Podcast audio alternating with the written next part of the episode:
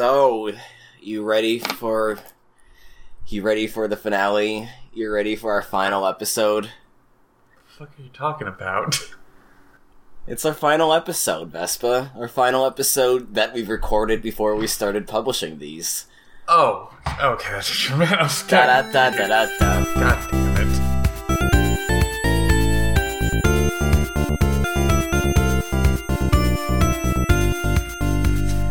Welcome to this. Welcome to the Title Pendering Podcast, the Sonic Comic Recap podcast, where, while we're not as intellectual a podcast as Homestuck made this world, our recaps are going to get just as long. Oh, no. I'm disappointed, and I'm joined here by my lovely partner, Knuckles Good. That's about right, yeah. Today we're going to be covering a lot. We've already figured that we're going to be splitting these into batches again. Unless this goes on way too long, but at this point we're probably just going to accept these episodes are going to get longer and longer. We're probably going to do issues 25 through 33 and all the specials in between that. Um how are you feeling right now? Just general thoughts. No need to get too deep into the weeds of opinions. I won't go into too much detail to get into it, but it's this has been an interesting batch for better or worse. Some Yeah. good, highs and terrible lows. Mm-hmm. We'll say that when we get to it. Yeah, honestly, I'm gonna put it at the top. I feel like this is where the pod, where where the comic is starting to just spin its wheels a bit. Kinda. But let's just jump right into that. No more stalling, as I said Right. before we started recording. Recap zone.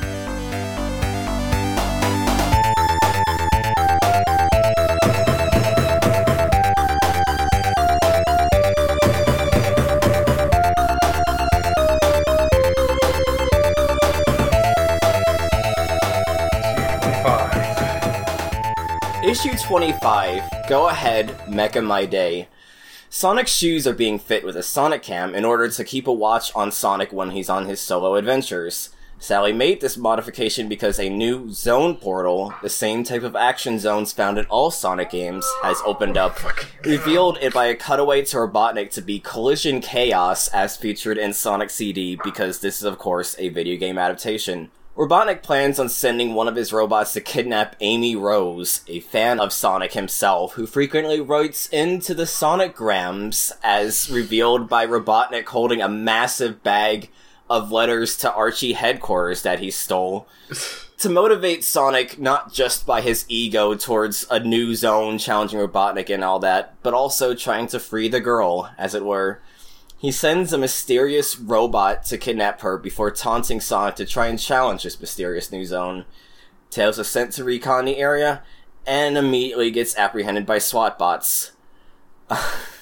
it's within the same page. It's it's it's Sonic makes his way to Collision Chaos Zone, immediately getting chased down by Snively dressed as Robotnik as part of a decoy plan that honestly doesn't really amount to much, into Stardust Speedway Zone, where he's challenged to a race by none other than Metal Sonic, whom the comic erroneously refers to as Mecha Sonic. We'll be referring to him as Metal Sonic for purposes of clarity. Lord knows, there's a lot of confusion over which robot doppelganger of Sonic is which. Yeah. Meanwhile, at the finish line for the race, the actual Robotnik reveals his plan. The finish line itself is actually a crusher, meaning that even if Sonic wins the race against Metal, he'll still be smushed and ultimately defeated. The race between Metal and Sonic continues as Rotor and Sally fly into the zone to provide backup. Sonic gains the upper hand on Metal using his new move, the Figure 8 Super Peel Out, forcing Metal to push past his own limits to keep up, destroying himself in the process. Sally does a foot dive on Robotnik to prevent him from activating the Crusher as Sonic passes by the finish line, and Sonic tricks Robotnik into standing under it in a slapstick moment, ending the comic with a splash page celebrating 25 issues. Uh, this one was. This comic sucks. I'm just gonna say it. I was really disappointed in it, honestly. like, holy car moment. This comic sucks. Like, Metal Sonic is one of my favorite characters Same. in all of the Sonic canon. I I like his design a lot. I like how versatile he is as a character because you could write him many different ways. But man, he is unbelievably uninteresting in this story. I mean, I kind of just chalked it up to the fact that this is the first appearance of Metal Sonic, and like he, as much as I love the guy and much as I love his design, there wasn't much to go off of, and I'm assuming Sega probably just wanted this, like right, you either Sega or the writer themselves just wanted to be like kind of a straightforward adaptation of CD. So we get pretty much a very bare bones version of Metal and Amy, of basically what probably what the writer just assumed they would be like and what little appearances they have in CD itself. But I, I don't entirely disagree that this issue is kind of bad. I it's a shame Like- too because it's not only a CD adaptation in Metal's and Amy's first appearance, but Spaziante does the art as well. This art gets just absolutely squandered Yeah. because these are some of the worst page layouts I've ever seen in my life. It is a honestly, it is almost incomprehensible at points with how everything is just cramped together. There's no clear gutter for most of it, and Yeah. it is just really hard to read. Honestly, I think the problem is like, given this is Gallagher writing for it, it's a much more gag heavy story than his first two stories he did earlier in the last batch, the uh, Eve story and the follow up to that. Given like, it's very clear the difference between this and how Penders writes. With Gallagher, there's a lot more just like esoteric and like wacky gags happening. Like it, like the whole Sonic Grams thing. Like the first two, first few pages are just full of gags that just kind of threw me off because I just wasn't used to. I forgot about Gallagher's writing when I was reading through it, and it Spaziante's art, much as I love what he does for Sonic, it can get way too detailed and way too like messy. I mean, the layouts certainly don't help, but like it's just how detailed and uh, everyone looks and how the la- the backgrounds look as well just makes it a mess to look at. yeah, I think Spaziante is probably the best artist here, but when his art misses, it misses hard. Like mm. sometimes characters are just put in a weird perspective. Like in a later story, one the characters looks like their neck just snapped off, and I I don't know how to describe this in a way that like fits for like an audio podcast. But he has a specific way of drawing mouths sometimes Yeah. that just looks really creepy. It's sort of like a weird like bell curve sort of thing almost, or Right, that's a good I guess it. sweet bro and hella Jeff face. It- You're not wrong. It just looks really creepy sometimes. yeah. And another thing that confused me about some of the writing, like other than just it's just much more quippy and weirdly written in ways that just don't flow well. At one point, there's a moment when Robotnik is revealing his plan to Sonic and the rest of the Freedom Fighters, and an exchange happens that just really confused me and made me linger on it for more than I needed to. Robotnik is talking about challenging Sonic to visit Collision Chaos Zone, and so- and Sally says, "No, it's a trap. Why would you go there?" To which Robotnik says, "Why, Princess Sally? Isn't this a face you can trust? Have I ever lied to you?" And Sally responds with, "No and yes, disrespectively." And I'm like, "Did you just say that Robotnik has never lied to you and you can trust him?" Wait, like- yeah. What? she meant I'm pretty sure she meant disrespectfully, but the fact that she says disrespectively just completely confused me and had me just stuck for a moment trying to parse it. It's, I don't think I hate it as much as you do, but like I definitely won't disagree that it's a very messy story and it is kind of disappointing. Just like the whole Sonic CD stuff is just unsurprisingly limited to just the Star Starlight Stardust or Starlight? It's Stardust. Stardust. Uh, Stardust Speedway Chase, like probably the most iconic part of CD, besides like the Majin Sonic, but that's besides the point. But like it's and the race itself is probably like the best part of the comic. Like it's where Spaziante's art gets to shine some. And we usually get like a cool like two page spread of Sonic and Metal Sonic fighting and racing on, along the uh, speedway. But also neat little details like seen in the background some like stuff advertising for the Sega Saturn. Like there's a billboard with the Saturn logo and uh, Virtua Fighter main guy Akira. I think I forget his fucking name. I don't play. Virtua I was gonna call him Virtua Fighter guy if you didn't mention it myself. so I, have- don't worry about it. I have a very vague level of knowledge of Virtua Fighter. And also, something that we I wanted to bring up: the zones. What the fuck is the zones? This this I- threw me off. brief, brief, a brief aside before we get into that, because we're gonna get into that. Um, the weird thing about the start Stardust Speedway section that you noticed that the there was like an advertisement for the Sega Saturn. Did you notice that there's the giant building in the shape of the Japanese design of Robotnik? yeah, it's on the cover as well. I thought that was a weird detail that they kept in. It's so out of place. Yeah, it's jarring. But yeah, zones. So for some reason, in this canon of Sonic, the zones that Sonic goes through aren't just places in the world, they're just alternate dimensions, as it were. I do not understand why they made that delineation at all. Yeah, I don't get it either. It's I'm trying to remember how the zones work. Like we we got zones from the games represented in like previous issues. Like in the first Knuckles story, we saw a fucking uh, Angel Island zone and Hydrocity in the like first half of that story. Like, and it's not really treated as like, oh, it's a zone. It's whatever. It's just an island, yeah. Yeah, it's just part of the world. Like we have Casinopolis just be like a casino that Robotnik makes. Like this whole just it's just a weird bit. Like I'm sure like we see the zone things come up more in at least this batch of the comic. So I'm assuming they will, they're going to be a re- reoccurring thing. It'll probably build up more. But like in these first few appearances, it just feels like a very clunky way to try and advertise the games again. Yeah, I, I honestly hated it. I Yeah, really it- hated it. I just didn't Um, get it.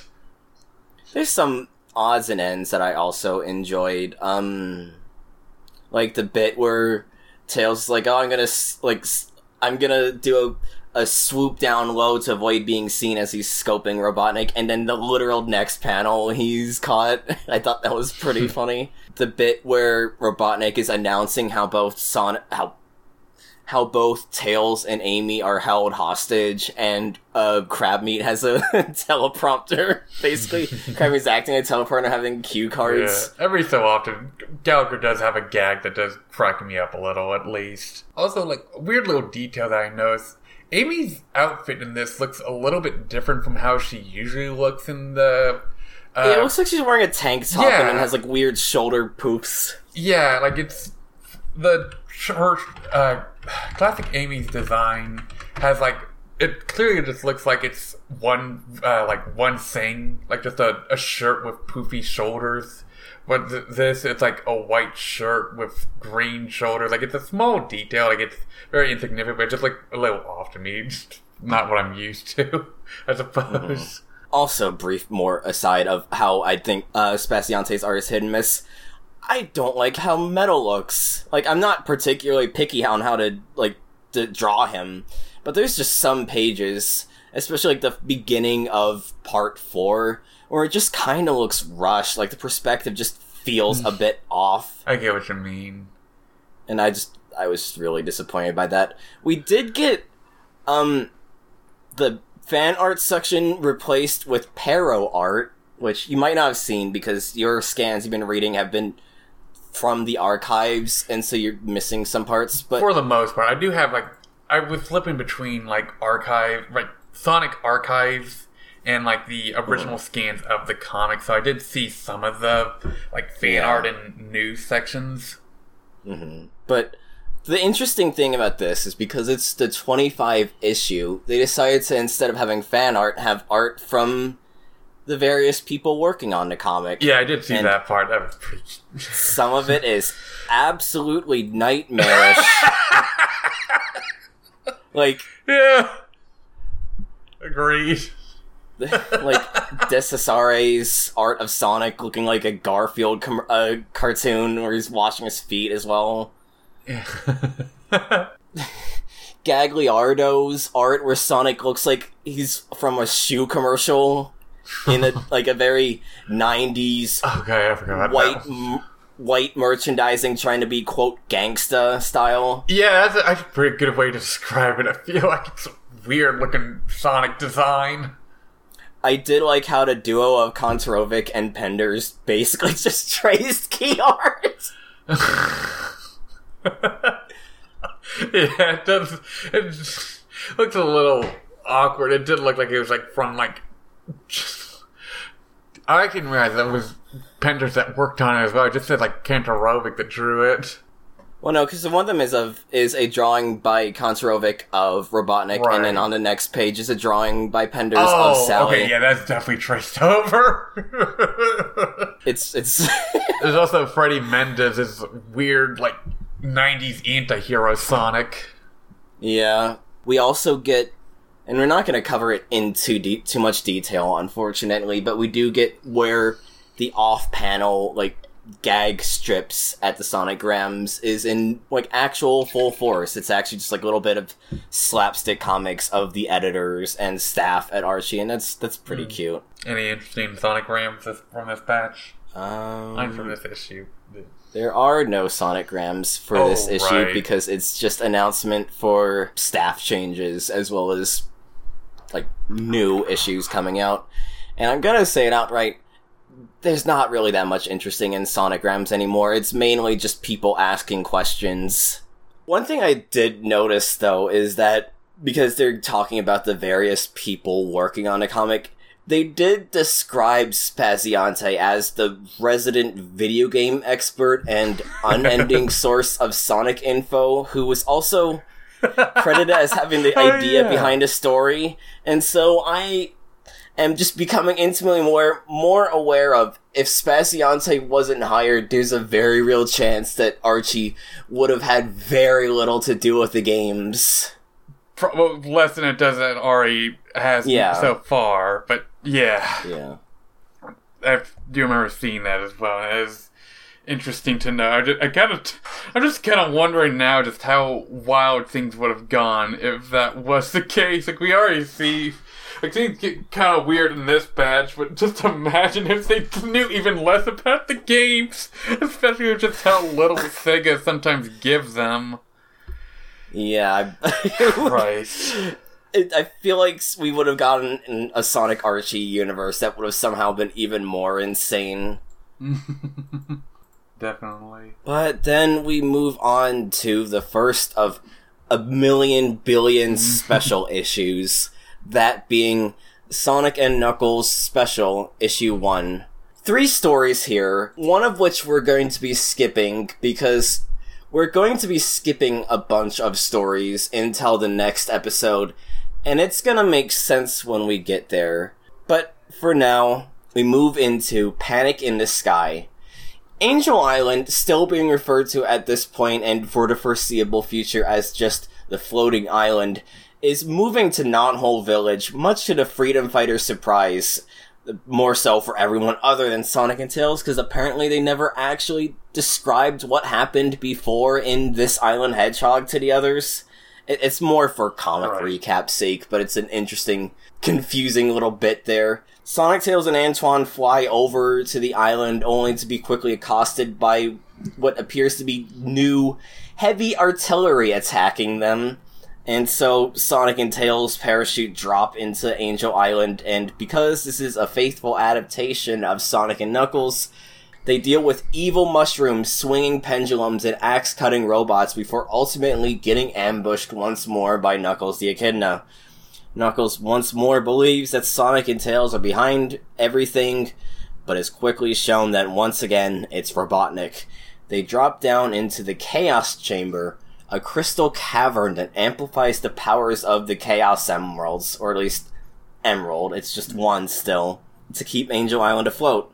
Robotnik has a siphon and has been siphoning energy to power the artillery that he's mounted on Angel Island and intends on incinerating Knothole Village.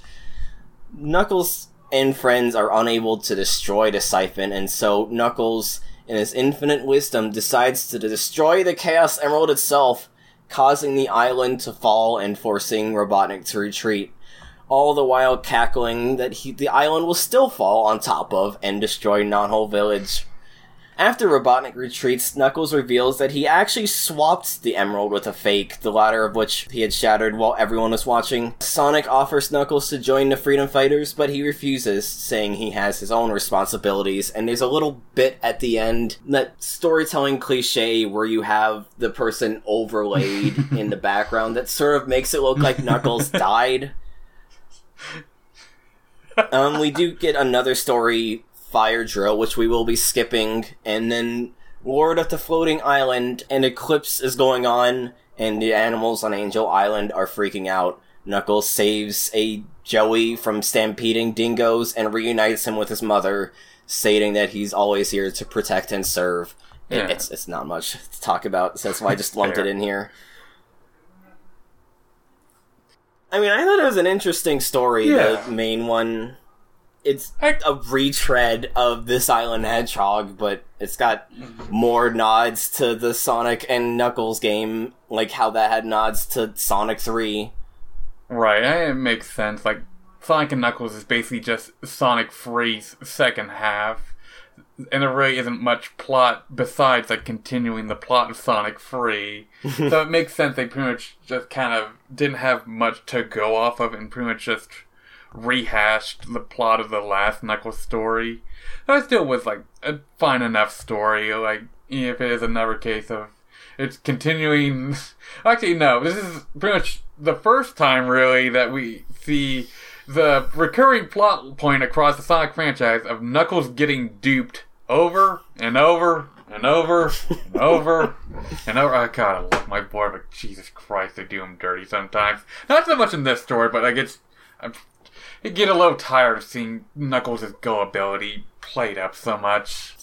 Yeah, I, I imagine so. Knuckles was never my favorite character, but I can imagine that you would probably get very annoyed by that. Yeah. Um, But one thing I did note at this point is that it's interesting to me how you can tell how much of an influence Penders and Spaziante have had over the story, and it becomes more apparent as we're continuing to phase out more episodic stories how Sonic Archie is moving on to be more and more serialized and all the designs for the characters are more and more shifting to match the way that Spaziante de- designed them.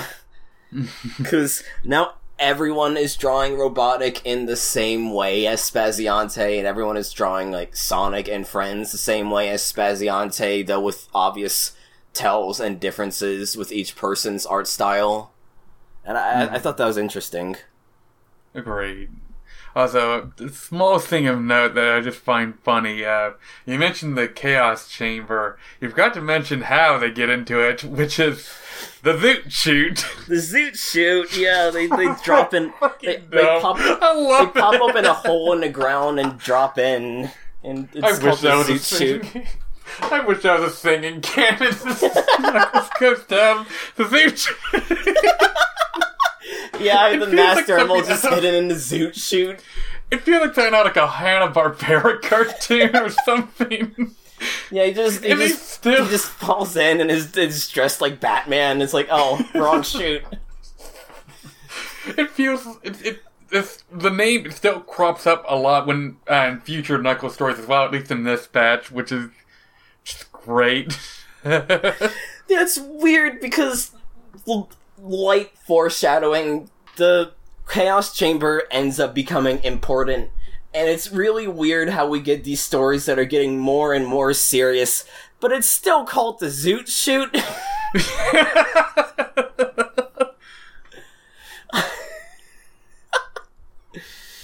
I did find it kind of amusing that they basically did the whole fake emerald fake up thing that Sonic Adventure would later do several years beforehand, which I thought was kind of amusing. Yeah, I thought that was that was pretty cute. Like surprisingly smart, especially given this point in the story where Sonic Adventure hasn't happened, so a lot of like the lore around the Chaos Emeralds hasn't been solidified yet. Mm-hmm. Okay. Issue 26. Way, way past cool. Sonic and friends are beating the summer heat by playing around at a local river when a snowstorm comes in out of nowhere. They quickly deduce it is the result of Robotnik's meddling and try to find a shelter in a local cave to warm up before trying to find him. They end up meeting a group of Arctic Mobians who were displaced by Robotnik's takeover of Mobius and ended up creating an own ice machine, salvaging parts from Robotnik's destroyed mechs to have a small, centralized Arctic zone within the cave so that they could survive being displaced from the Arctic. Sonic and friends train within this zone, not to be confused with the zones found in all Sonic games, to get accustomed to the temperature before staging an attack on Robotnik. Snively partially freezes everyone neck down, but gets ambushed by the Arctic Mobians, and Sonic gets the Arctic Mobians to launch him on a catapult towards the weather machine, which breaking the ice that contained him, and then he promptly destroys the weather machine itself. The story ends with Sonic sending off the Arctic Mobians as they make their way back home with a renewed courage and confidence, and jokes that the freedom fighter should have a snowball fight before rightfully getting pelted for his insolence. what the fuck? Why did I write it like that? It'd make the story a bit more interesting. Um, we also get fortified. The gang stumble upon an old fort while exploring a mountain range, and because Sonic sprained his ankle prior to the start of the story, have to hold out there, preparing for a stand against Robotnik and his evil robot bus that Snively has been driving him in. They repurposed some of the metals from the old wartime cannons and fashioned a massive unwieldy Iron Man like suit of armor for Bunny, and they end up tricking Robotnik and Snively into charging Bunny, causing them to ram through a wall as she uses her extendo legs, and the two villains are sent hurtling down the mountain. This comic First sucks. things first, where the fuck did First things first, where the fuck did Sally's vest go? It just disappeared again. Well, it's back in the fort story, so Yeah. Yeah, I, I, I also did not like this issue either. It was just really boring, honestly. I was just really disappointed because this. Like, I thought I didn't dislike CD as much as you, the CD adaptation as much as you did, and I really liked the Sonic and Knuckles comic.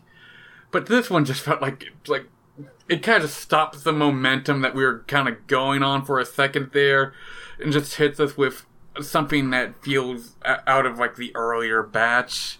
However, like the most like important thing I guess is we see another group of freedom fighters again, the, the Arctic batch, but like I'm the Arctic group, but Not even freedom fighters, they're just Mobians. oh yeah, yeah, fair point. It's just it's really not an interesting story. Like it's a pretty typical sudden weather change by the villain kind of plot, and then the second story is there. There, Yeah. I, there was. I was just so bored reading through. Like uh, what I was thinking, like when I was reading through this, we need just need like flip through this story as fast as possible because I, I have nothing to add. yeah, no. There was some interesting fan art that I did show you Oh, earlier yeah. that is, um, I did like the fan art.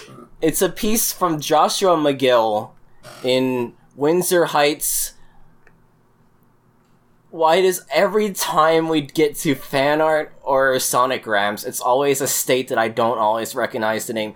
WB West Virginia. West Virginia, I think. Yeah, anyway, it's a drawing of Sonic looking helpless as he's being cornered by King Gong, Eve, Universe Salamander, Termite Terminator, and Pseudo Sonic, and I was like, holy shit. Yeah, I thought Like- that was a really cute piece of fan art. they're all drawn very on model, aside from like maybe Pseudo Sonic and and Sonic himself, who looks a bit scraggly. And I, I was just like, what kind of kid thought I saw that nightmare fuel d- disco ball eyes of Eve and decided I'm gonna draw that? That actually is pretty damn impressive. Like, it, it doesn't say how old the person that sent this in is, but still, like, the, Yeah. Eve is a pretty. It's the brain version of Eve as well, not like one of her uh, earlier transformations. That's pretty impressive. If that was like a kid or like teenager that drew drew them. That generally was like the most interesting part of the issue to me. Is the mental image of these five being like the uh, some sort of like fearsome five or whatever to Sonic, Yeah. even though they are a very it's a very eclectic bunch of villains. One of which that reformed at the end of their story.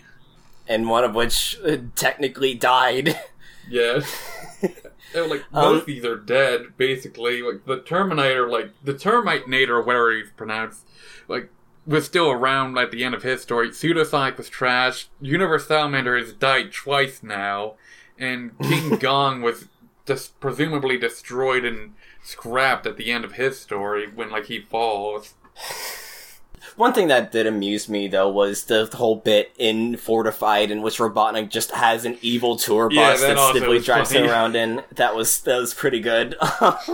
The one Um, bit of that story that like stuck out to me, the stupid like tour bus thing that he uses to scale the forest. Not much interesting in the Sonic Grams as is the unfortunate norm here, but we Mm. do get Nack being mentioned as we're going to be leading into the. Triple Trouble special. But this time he is referred to with just an N and not with a KN, as is the PlayStation mascot, our Lord and Savior Knack. I'm cutting that out. I'm not kidding. I'm not saying that on, on the Thank podcast. you. Thank you. I was worried you were gonna bring up fucking PS4 Knack at some point, honestly. when we were talking about Nack as in for Fang. Yeah, well, fuck you, Vespa, you nerd. I'm keeping this in anyway. You won't even notice because you don't listen to these podcasts back in post. Why am I editing this at 6.35 in the morning? Um, also, I didn't know you were Canadian, Vespa. What? I also didn't know your name was Peter. Because there was, in fact, someone in the Sonic Grams. I'm not going to read it because it's not that noteworthy, but there was someone from Canada who wrote in to complain about how Bunny barely appears at all in these stories.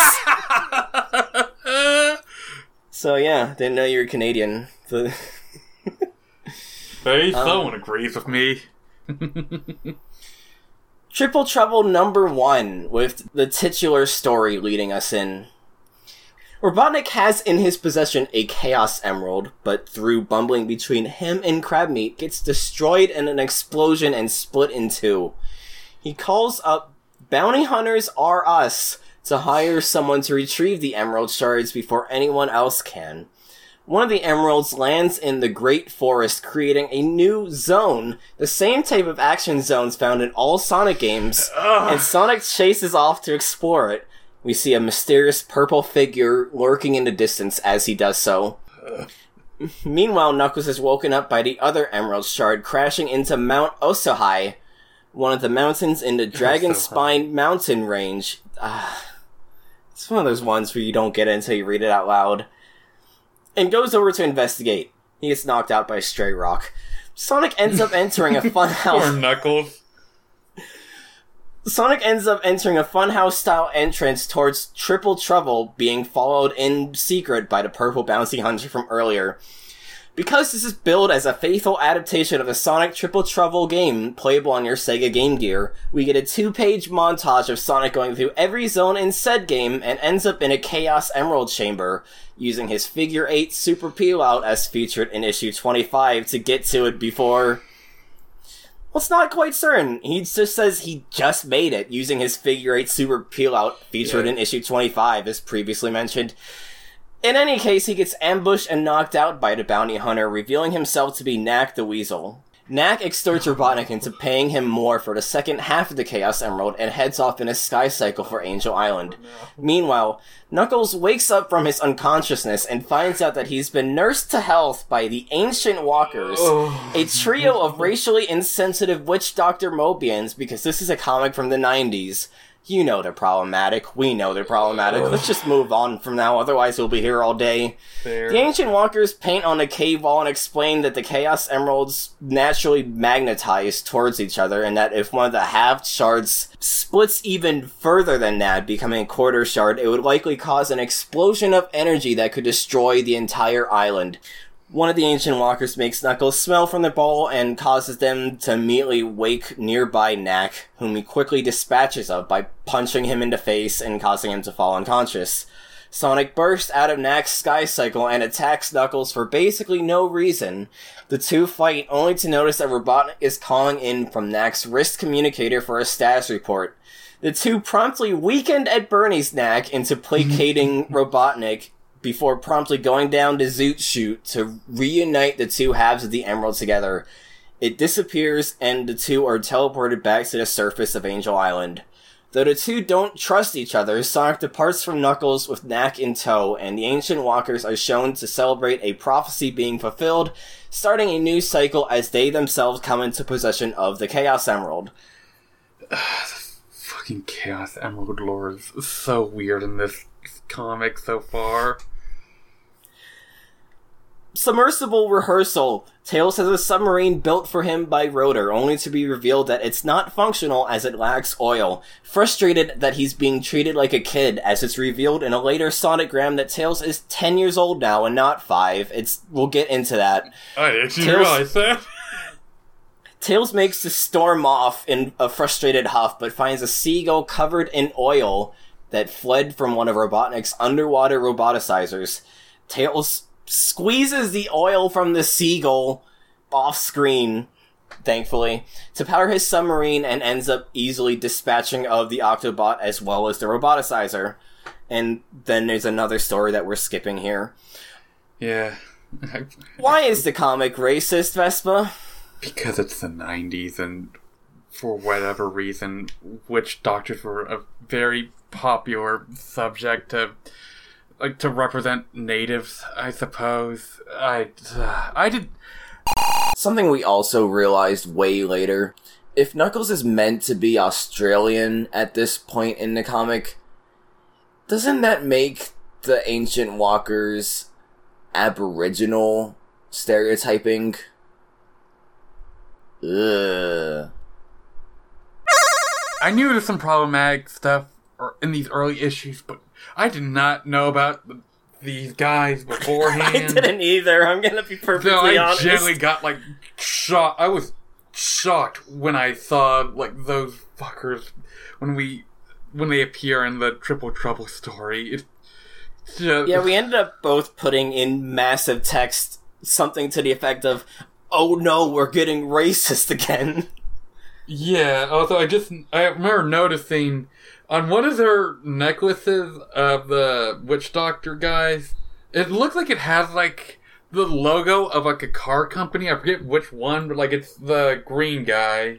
Yeah, it just looks like the Prius logo. Prius, yeah.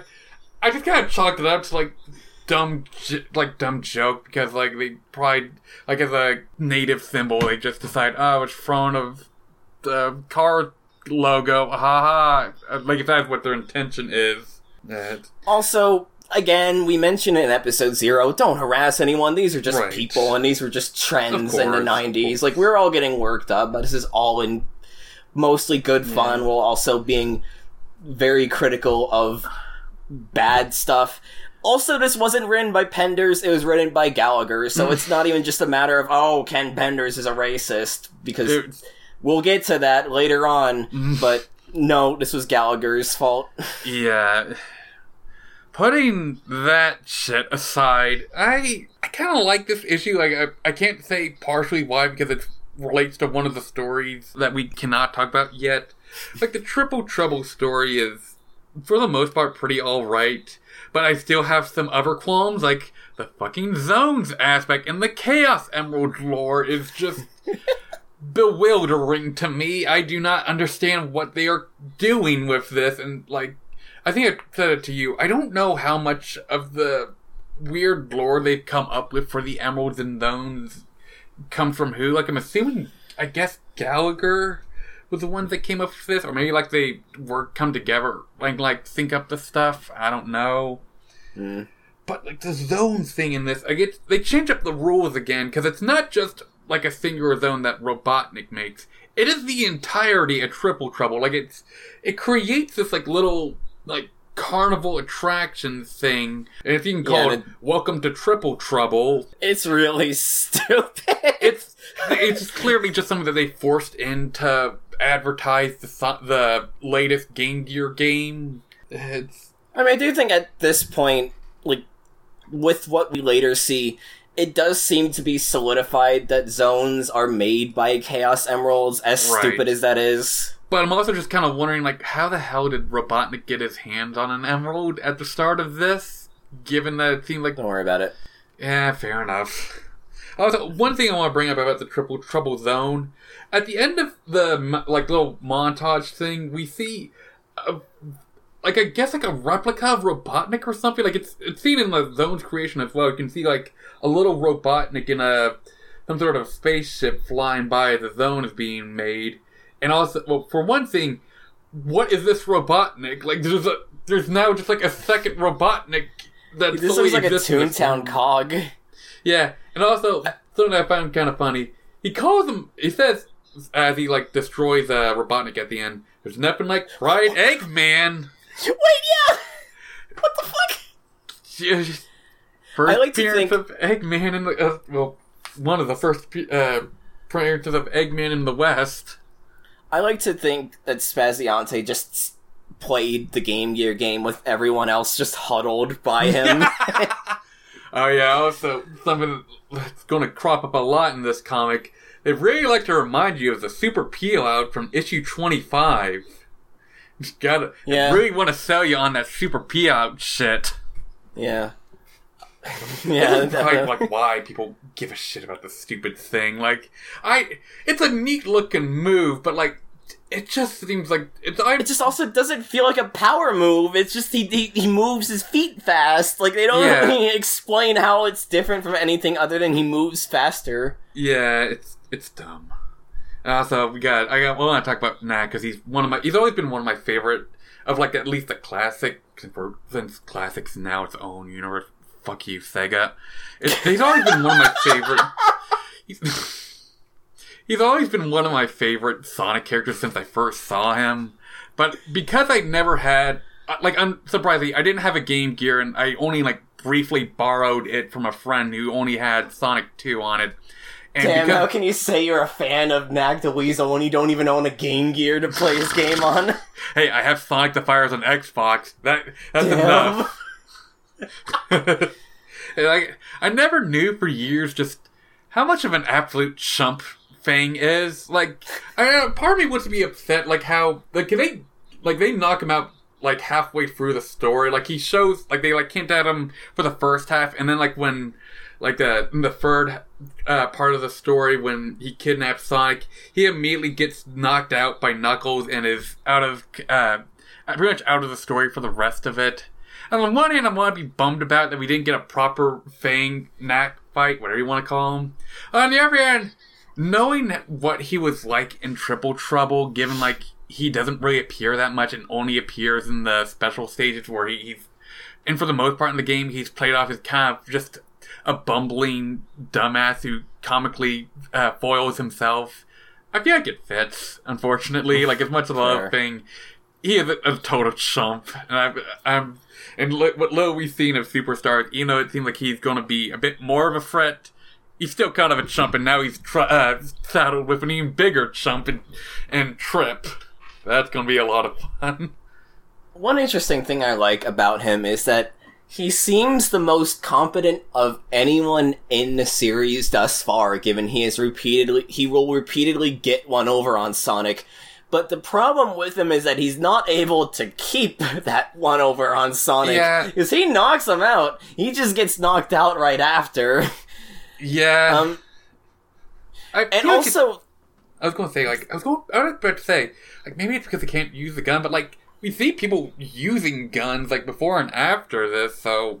Mm. I also do not like how he's drawn here. He looks really weird weird. I think parts. Spaziante is the only artist that does him credit.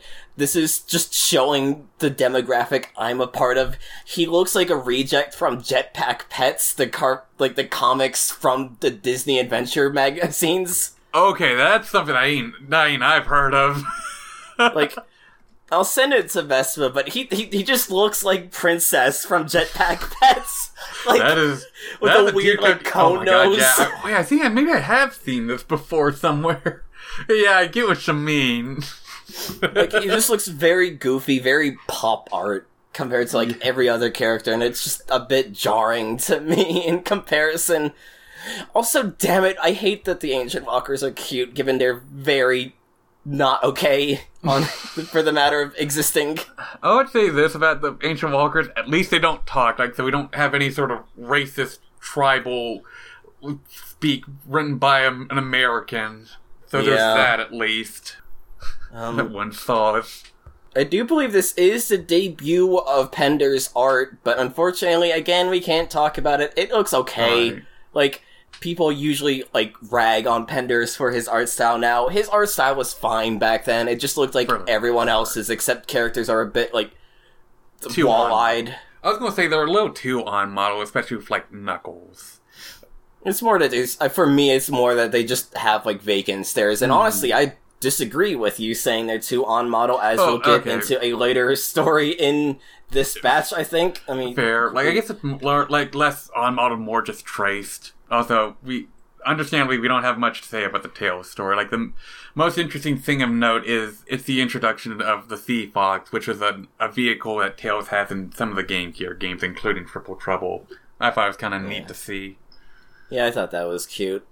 You know, fuck it. I will. I will let you have this. They, Hmm? uh, the way Penders draws and depicts Vector in the story that we're skipping over is just really goofy. Yeah. it's just really fucking silly looking. There's a great panel of shot of him at the end with like Knuckles like sitting over a cliff. It's dimly lit, and then you just see like a tiny, like correctly colored Vector, Like he's like- meant to be.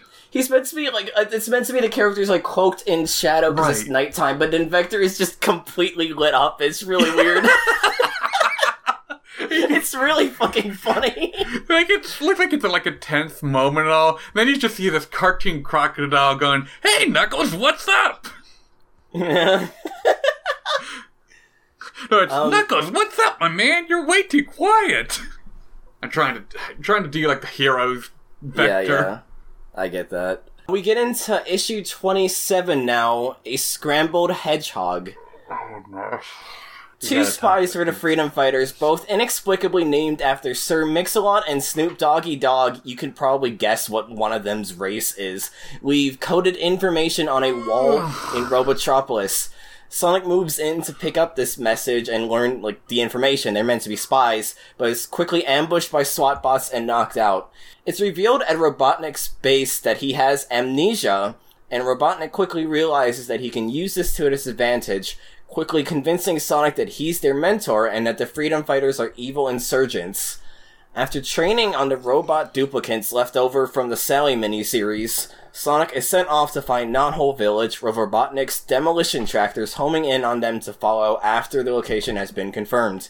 Not remembering where Knothole is, Sonic finds the tree stump that leads to the base, and the Freedom Fighters try in vain to stop Sonic from reaching the base. This leads then into issue 28, Saturday Night's Alright for a Fight. Sonic fights off the various Freedom Fighters, including what I've dubbed the Neo Freedom Fighters, being the members from the Sally miniseries. Penelope the Porcupine ultimately ends up knocking out Sonic in an ambush, and his memory is restored as he comes to. Sonic then tricks Robotnik into sending his demolishers off a cliff.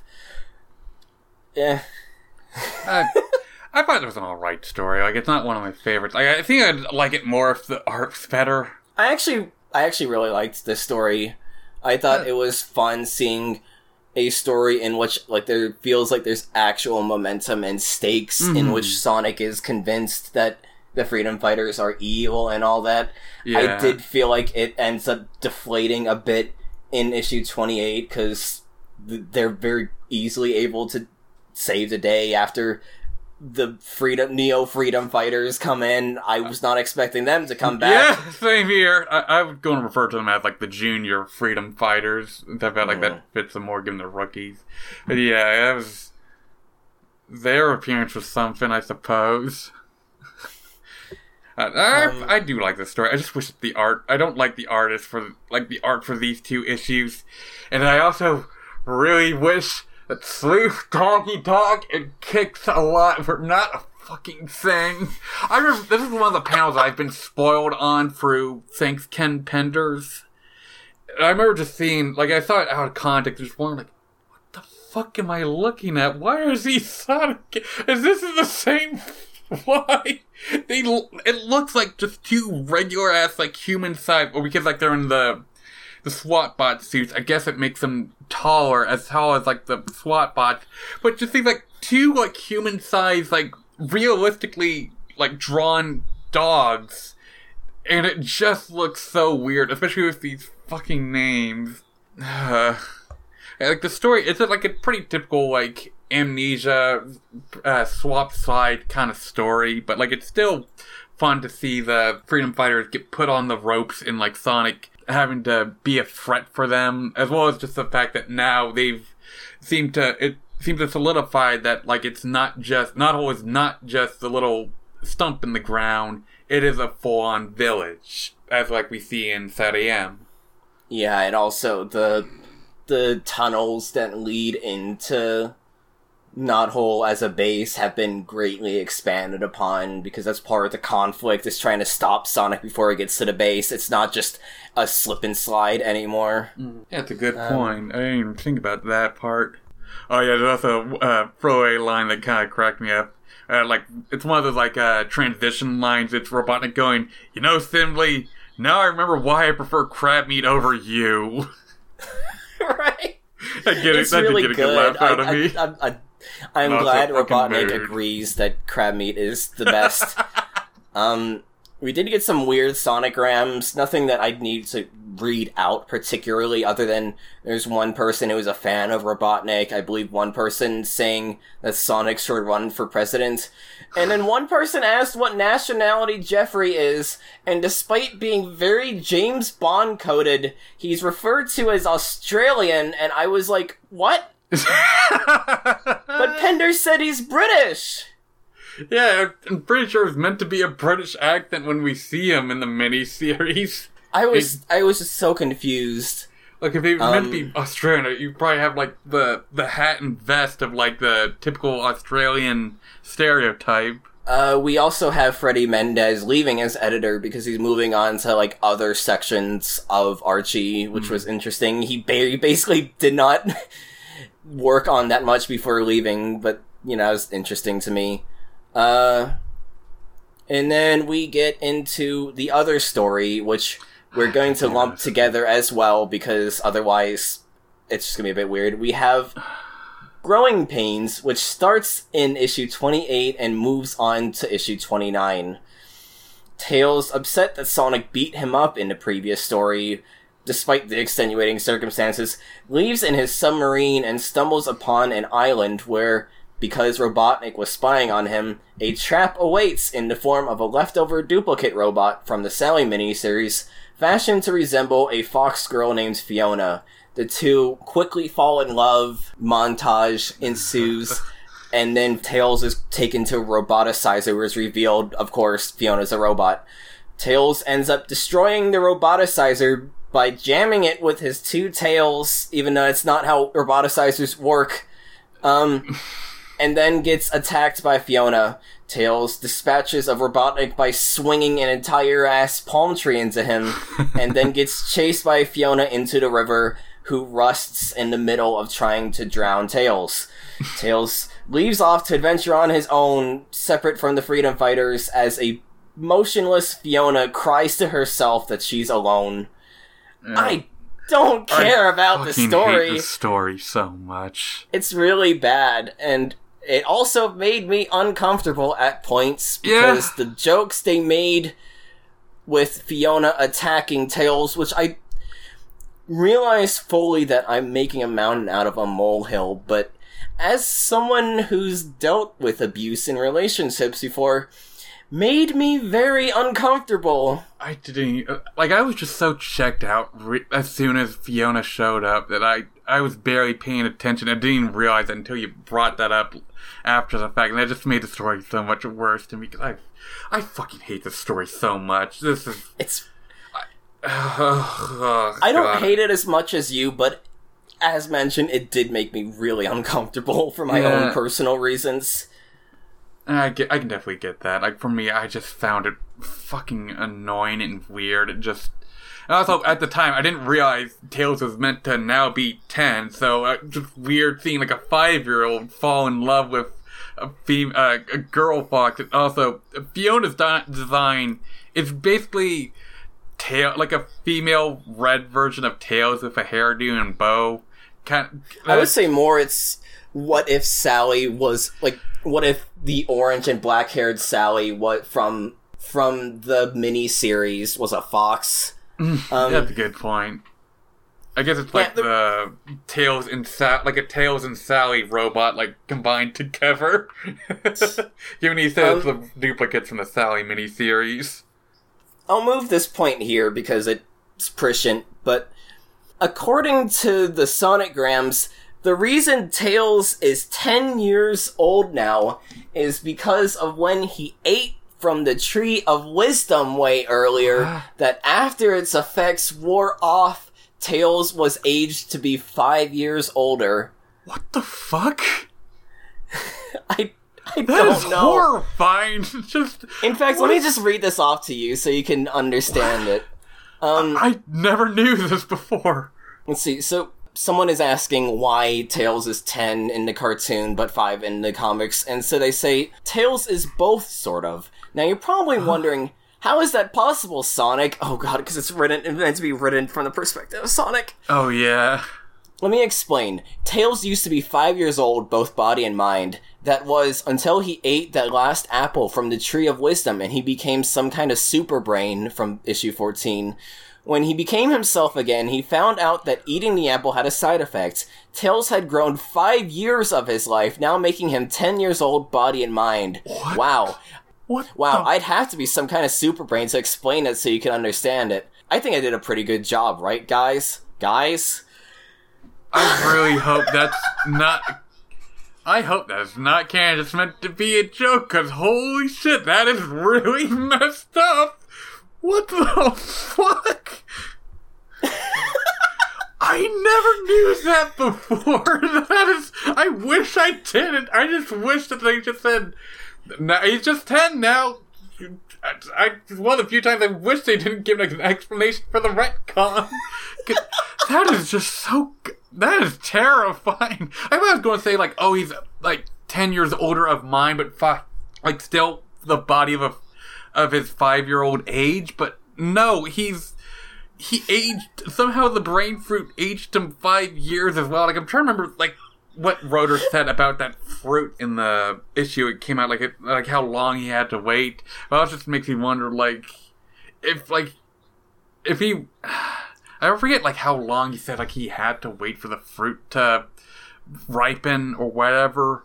But it does just make me wonder, like, since I think Rotor's meant to be like a teenager along with the rest of mo- the majority of the freedom fighters, like, would that make him like a grown ass man? Like, in if like the whole five year like Yeah, just continued accelerating aging Tails just ends up having to go through a microwave hallway and all that. Like, like, I don't, I don't get why they thought this was a good idea. It's I- really yeah, weird. like, the way that they like frame it at the end, it makes me hope that it's just like a jokey thing because it's at least so far that's never been brought up in the comics.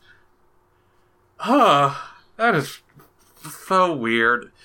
One last thing I want to talk about, like this is the point when Gallagher's sense of humor just really started to wear on me, and just mm. how jarring it feels at times. Like it gets worse, I feel, in some of the later issues of this batch, but like there's a lot of points where like the comic just stops for like some sort of reference or gag, and like one of the ones that just stood out to me as weird was like there's a bit where we cut to Robotnik monologuing, and then there's just like a reference to like him bringing up Alfred Hitchcock to talk about the MacGuffin, and they do the Alfred Hitchcock presents shadow gag. Yeah. Kids are gonna love that. I don't know. I know like Animaniacs have done that as well, like in the nineties, but like it just felt distracting to me.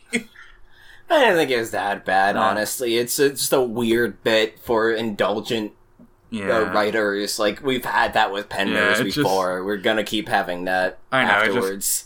gets annoying sometimes.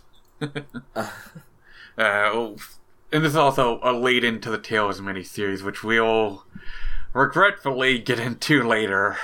Damn, you Uh, really don't like that. Anyway, issue 29 proper. Steel belted sally. I really leading into this i genuinely was disappointed that sonic was knocked out and everything was fine given i thought it was going to directly lead into this issue because the cover is of sally directly getting roboticized and i thought oh that's going to be interesting um but no we're given a brief introduction of Dulcie the Dragon Oh, from boy. SatAM Season 2, which we'll cover af- in the next episode, the next bonus episode, as we wrap up the SatAM miniseries. Which, to clarify, will be out on the 28th, because we recorded this episode and the next in the same batch, and I just want to make sure we don't accidentally spoil anything by putting it out on the 21st instead. But any case, Dulcie flies around Sonic and they stumble upon a crashed Robotnik hovercraft, which contains a de-roboticizer that later on is sus to have at least one charge's worth of power. Bunny turns down the idea of being de-roboticized and instead gets the absolutely asinine plan to instead have one of the other freedom fighters fully roboticized and have them spy on Robotnik, which Sally promptly thinks is a brilliant idea and offers herself as the subject. Rotor, fashions a neuro overrider so that Sally can keep her autonomy whilst getting roboticized, implying that she was willing to get herself roboticized without even knowing that this was a thing that could be made for her, and then sets off for Robotropolis. Sally gets roboticized and Neuro Overrider is removed immediately. Brilliant. Sonic and the Freedom Fighters head to Robotnik's lair to meet up with Sally, only to get accosted by her and sent to the roboticizing chambers. It's revealed that the de-roboticizer was not held in any of their possessions, but is instead held by Dulcie, who wasn't even going to be part of this mission, but ended up heading towards Robotropolis just thinking something was up. Dulcie swoops in and de-roboticizes Sally, and then the group go back to Knothole having accomplished nothing. Let me, me get a Foley prop. Hold on. Oh no. This comic sucks. God damn it. If you can't tell, she's been watching a lot of Linkara recently. Hilariously enough, it is another Ken Penders' work I just threw down that we'll get into way later. yeah, I, it is also a part of the Tails story, so I'm kind of inclined to agree by by association of that shit being a, a part of this. But yeah, I it was kind of thing like I was when I was reading through this, I didn't really think it was that bad at first until I got to the part where I realized, oh my god, they're like it's Dulcie. Wait a minute. And I, I think you also mentioned why you hated this issue so much at the same time. It just kind of made me, it just had this domino effect of realizing, wow, this is a really stupid plot. It's just such an asinine plan. I don't understand why any of it made sense to anyone or how they managed to go through with it. I just I was just so annoyed by it. I had like as as uh, Vespa mentioned, I had a bit of a combine harvester moment in which I was just like, I literally wrote down, "What the fuck is this plan? Why are they not using the roboticizer on Uncle Chuck? Why are they letting Sally get a roboticized? What does this accomplish? What is going on? Why? Why? What? Why?" Like, I, I, I really got really upset reading this, and I realize that I'm getting upset at a children's cartoon comic, but like, yeah. it was so dumb. It is. It's it's really dumb. It. Just, I feel like the only reason this story exists is to have Dulcie be introduced and save the day in a very clumsy and awkward way. But I just, I I know that like that uh, Dulcie is not a fan favorite and that she's kind of an like an annoying like I we've not yet watched SatAM season two yet, but I know at least that Dulcie's like meant to be like the comical like kid appeal like comic relief character who's like very bumbling but like a in a sweet way. And a lot of fans are yeah she's like a cat. Like i know a lot of well she's a lot sweeter than a cat i'd say. The average cat that's not fair i do have some sweet cats but getting aside the point I think she's at least in this story fine. Like I know a lot of Sonic fans aren't a fan of her inclusion, especially just how awkwardly she's introduced in season two. Like just kind of drop her in like the, the dragons part of the Freedom Fighters now. Accept it. it is a weird thing to just suddenly drop a completely brand new character and one that is a dragon onto like the start of a season or at least in the start of like a a new issue of Sonic since we get a bit of her backstory, but we don't get an explanation as to how she met the Freedom Fighters. It's just more, and then she met up with the Freedom Fighters, and back to the present day. Yeah, I it's. Yeah. it just feels so crowbarred in, honestly. Mm-hmm. Mm-hmm. Other things from the Sonic Grams I didn't mention. It's meant Dylan from the miniseries, which I didn't understand what they were. Yes, they're a porcupine. I think we mentioned it as well, but Antoine is 18, which just absolutely baffles me. Um, Bunny is listed as from the southern quadrant of Mobius, so she's from the south. Uh, and it's confirmed okay, that enough. Boomer was the nickname for Rotor made to make fun of his voice when everyone was kids, and it's elaborated on in a later Sonic Gram that's because he had a loud, booming voice, which, if you watch SatAM, no, he it's doesn't. Not. No, I was just assuming, like, the. I remember hearing the thing about, like, Boomer was his nickname as, like, a retcon later on, but I was just assuming, like, it was because, like, like he was like a bumbling inventor and like his stuff would go boom a lot by accident because he's a kid and like didn't know better at the time to make inventions and stuff, not because he apparently has a booming voice, which he doesn't even really have in the present day either. It's a weird way to explain it, but alright. Alright. Speaking of alright, Vespa's not alright because we're about to get into Tails oh, number one. Fucking Tails of the miniseries. Are we going to talk, tackle this like issue by issue or the full no. thing? We're gonna just do it all at once. Good. Like we did with the Sally miniseries. Um,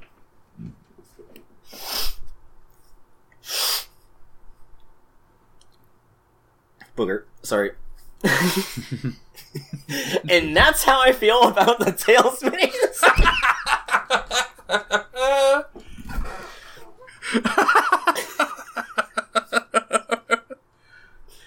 Southern crossover. Robotnik begins sending off a cloaked blimp of supplies and SWAT bots to his regional robo underboss in the land of Down Under. Tails mm. stumbles into this blimp as it's revealed that the cloaking device does not work from underneath. Remember that Tails is just meandering about on his submarine in the ocean because he's upset with how he's being treated like a kid. And promptly gets attacked by SWAT bots as well as the Octobot from earlier. He's left to drown as we cut to a conversation between Robotnik and underboss Crocbot, and it's learned that the latter intends to betray the former and take over the world himself. Cutting back to Tails, he's quickly saved by the 40 Fathoms Freedom Fighters, who barely play a part in this story, so we're not going to linger on their names. the, the, the F4 take Tails to Down Under, only for him to be quickly accosted by Winged Dingoes, Crocbot's own robot militia. The Down Under freedom fighters quickly step in to save the day and give us their names via the writer's cliche of making sure each person mentions the person they're responding to in conversation by their full name. We have Wombat Stew, Guru Emu, the hippie stereotype, Barbie Koala, the girl, Duck Bill, the platypus, and their leader, Walt Wallaby. A winged dingo swoops in and kidnaps Wombat Stew. Crocbot removes the cloaking device on the blimp and begins war with the DFF. Tails wakes up in a crater being taken there by Walt and stumbles into the fucking ancient walkers again because god fucking Joy. damn it, we can't have nice things here. This time, however, we're met alongside Athair, an echidna who later reveals himself to be the great grandfather of Knuckles. Athair describes backstory for the Echidna ancestors involving science, meteors, and a reason Angel Island is floating, but we're saving that for when we get to the Knuckles plot we've been continually skipping. Speaking of skipping Echidna lore, Tails is having none of this racist bullshit and tries to make his way out, only to be forced to learn about the creation myth of Mobius being the evolutionary story of primordial ooze evolving into dinosaurs, but instead of meteors, it's Chaos Emeralds crashing through the sky. The Chaos Emeralds are being described as having inspired cultural wonders, pagan worship, technological advances, as well as being having the potential for being used as weapons of mass destructions. We're given chosen one bullshit about how one will gather the emeralds and the great harmony will begin. Athair and the Ancient Walkers disappear as Barbie literally crashes into the scene, having being attacked by the CD-ROM RAM, the evil robot that the Crocbot has been sending off against the DFF. That we skipped over a scene in, a, in accounting parts of this ancient prophecy storyline that are unique to this issue. The group quickly dispatch of the CD-ROM RAM and end up destroying the blimp as well. Crocbot tries to chase after them with a tank, but the hippie stereotype ends up sneeding him careening into the crater from before, blowing up in a nuclear explosion that forms a mushroom cloud in the shape of Athair. Tails leaves Knothole after celebrating victory with the DFF and the 4F. I didn't uh, actually hate this. Okay. to be fair, like I- I don't like this story as much, but like remembering it, like I think it's because I just lumped the whole setup thing of like the Fiona Fox story with it in my mind. That's kind of what like part of why I just didn't like this because I just I feel like that's just a part of the mini series as well. But like the mini series is all right. I mean, it's also just the fact that I don't, as I said before, I just find Gallagher's gags annoying to deal with, and I also just do not like the whole the racist ass echidna design in Ancient Walkers, and like the lore of like that he brings up, we'll get into later, but like it's just so weird and we, it's. I'll say my. I guess we can say my thoughts for that when we get to the echidna stuff, but I. I wasn't a fan of some aspects of the echidna lore that we learn. That's It's sad fair. to say, but also I just find, Gal- like I said, this was the point when Gallagher's humor was really starting to get tiring for me. Like the Yeah. fucking CD RAM ROM, ROM RAM. And it's something So we dumb. learned between episodes that I've been waiting for a good moment to mention it.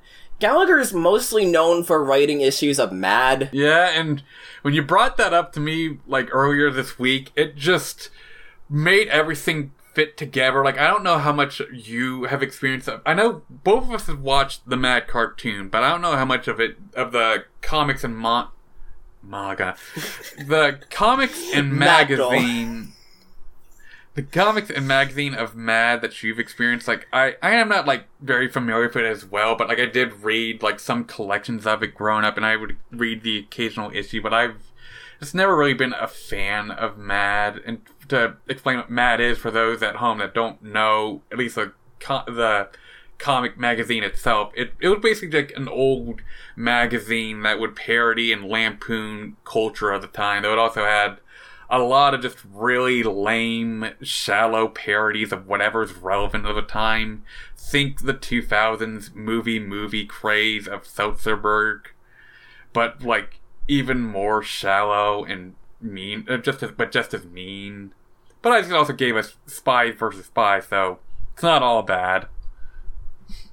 Yeah, like when you brought that up, like it made so much sense to me. Like the, like the really corny gags, the puns, the the sense of humor, as well as like stuff like that. I forget which issue it was. The one where Sonic beats up all the robots based after other comic books, uh, like the uh, other popular comic book characters. Like that just that feels about like something you'd see in like a mad comic, like making a bunch of like dumb, corny parodies of famous superheroes. Like that felt very mad esque to me.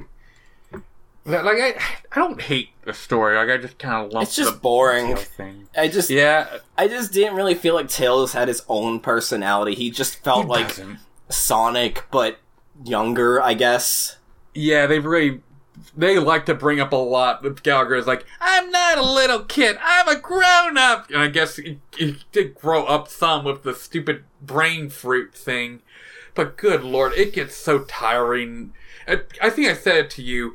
I think what annoyed me about the Tails miniseries as well is coming off of like Saturday M and uh, to a lesser extent Adventure Sonic, which we had watched like uh, before we read through this comic, it just felt jarring going from like sweet little young Tails from the cartoons to a Tails that was very clearly written by a grown ass man, and it's just so assertive of the fact like he's not a little kid, he's a grown boy, he can he's independent, he can do what he wants, and then immediately, of course, gets screwed over and needs help because, of course.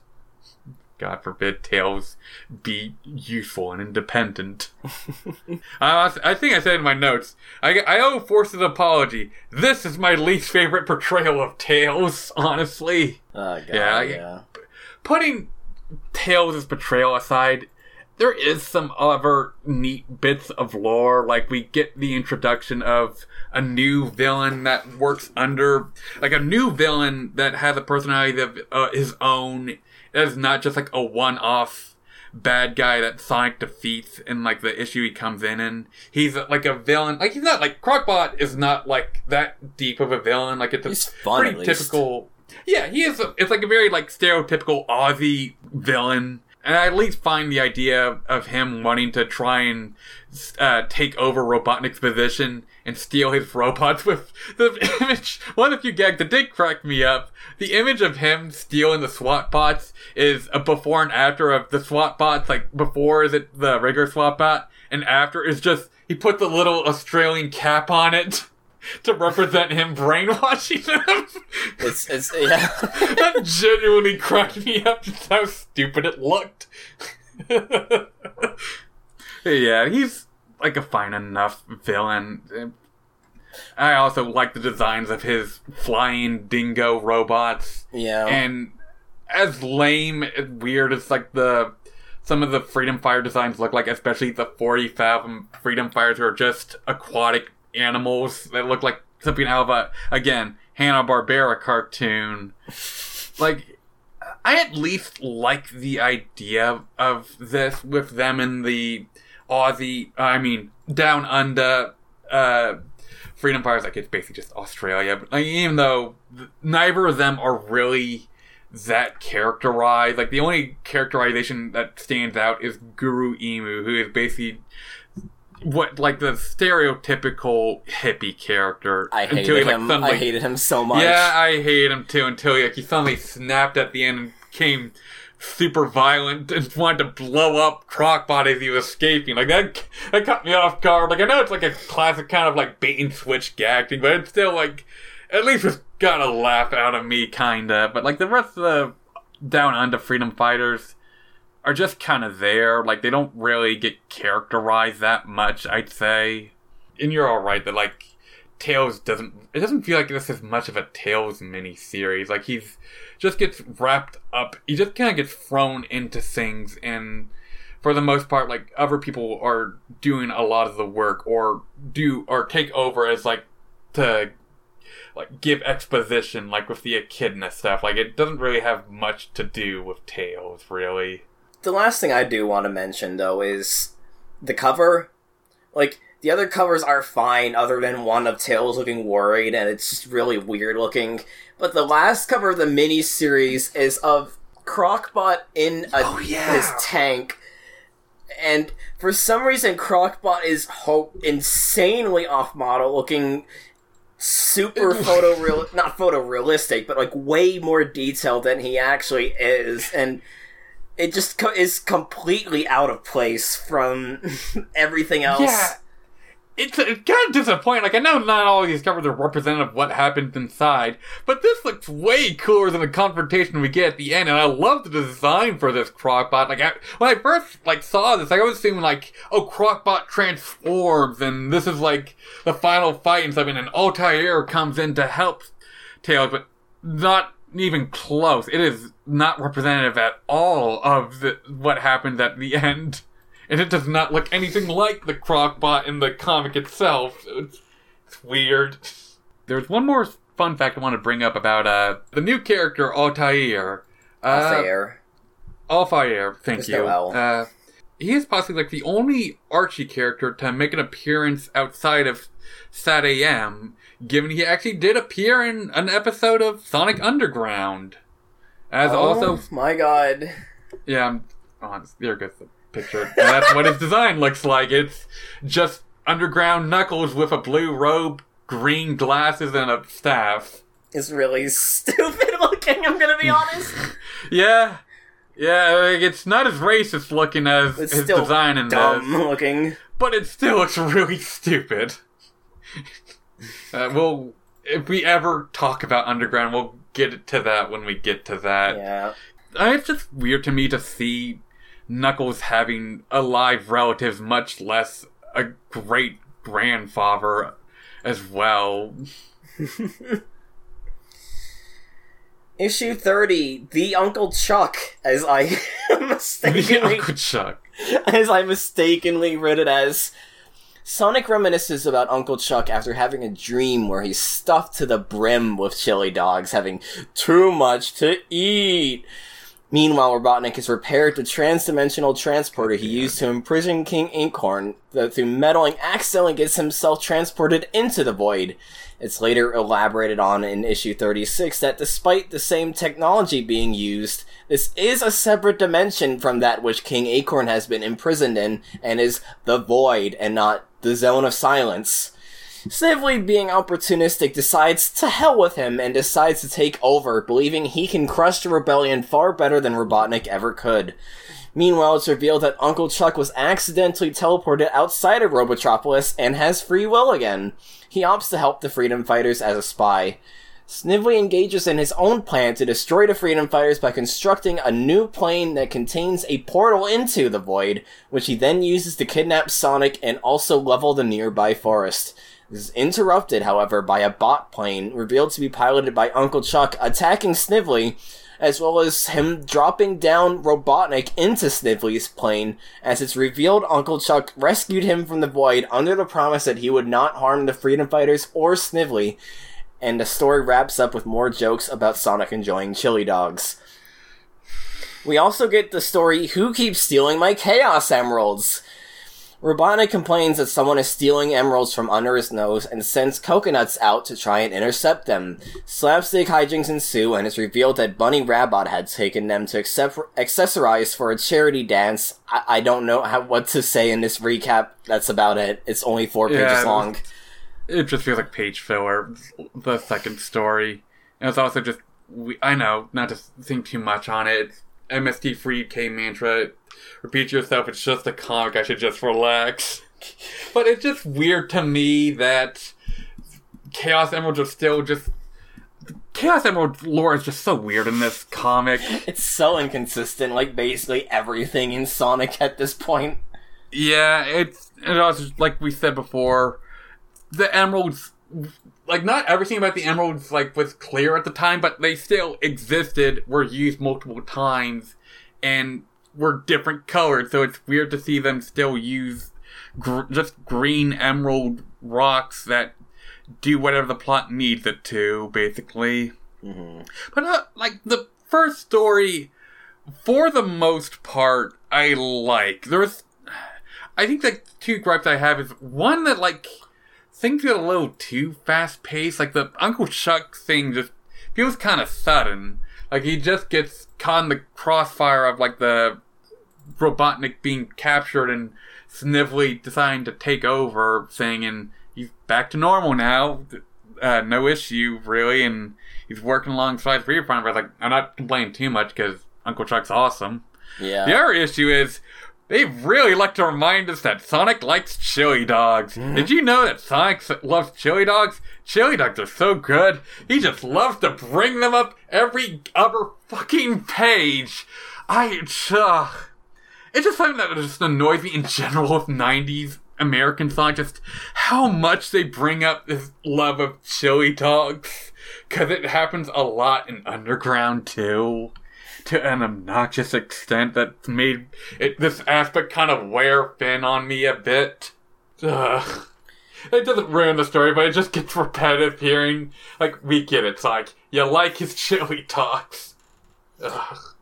Yeah, I did think it was just really weird how it's sudden like, oh, Uncle Chuck saved now. It's like very Yeah. abrupt and like the cover again is meant to be like Sonic hiding in an alleyway and Yeah. Uncle Chuck is looking for him menacingly. And so I thought, oh, this is gonna be a more serious story. No, it's just Snively snaps and takes over and Uncle Chuck is fine now. And I was like, Yeah, they also show Muttski. Like, he doesn't show up in this.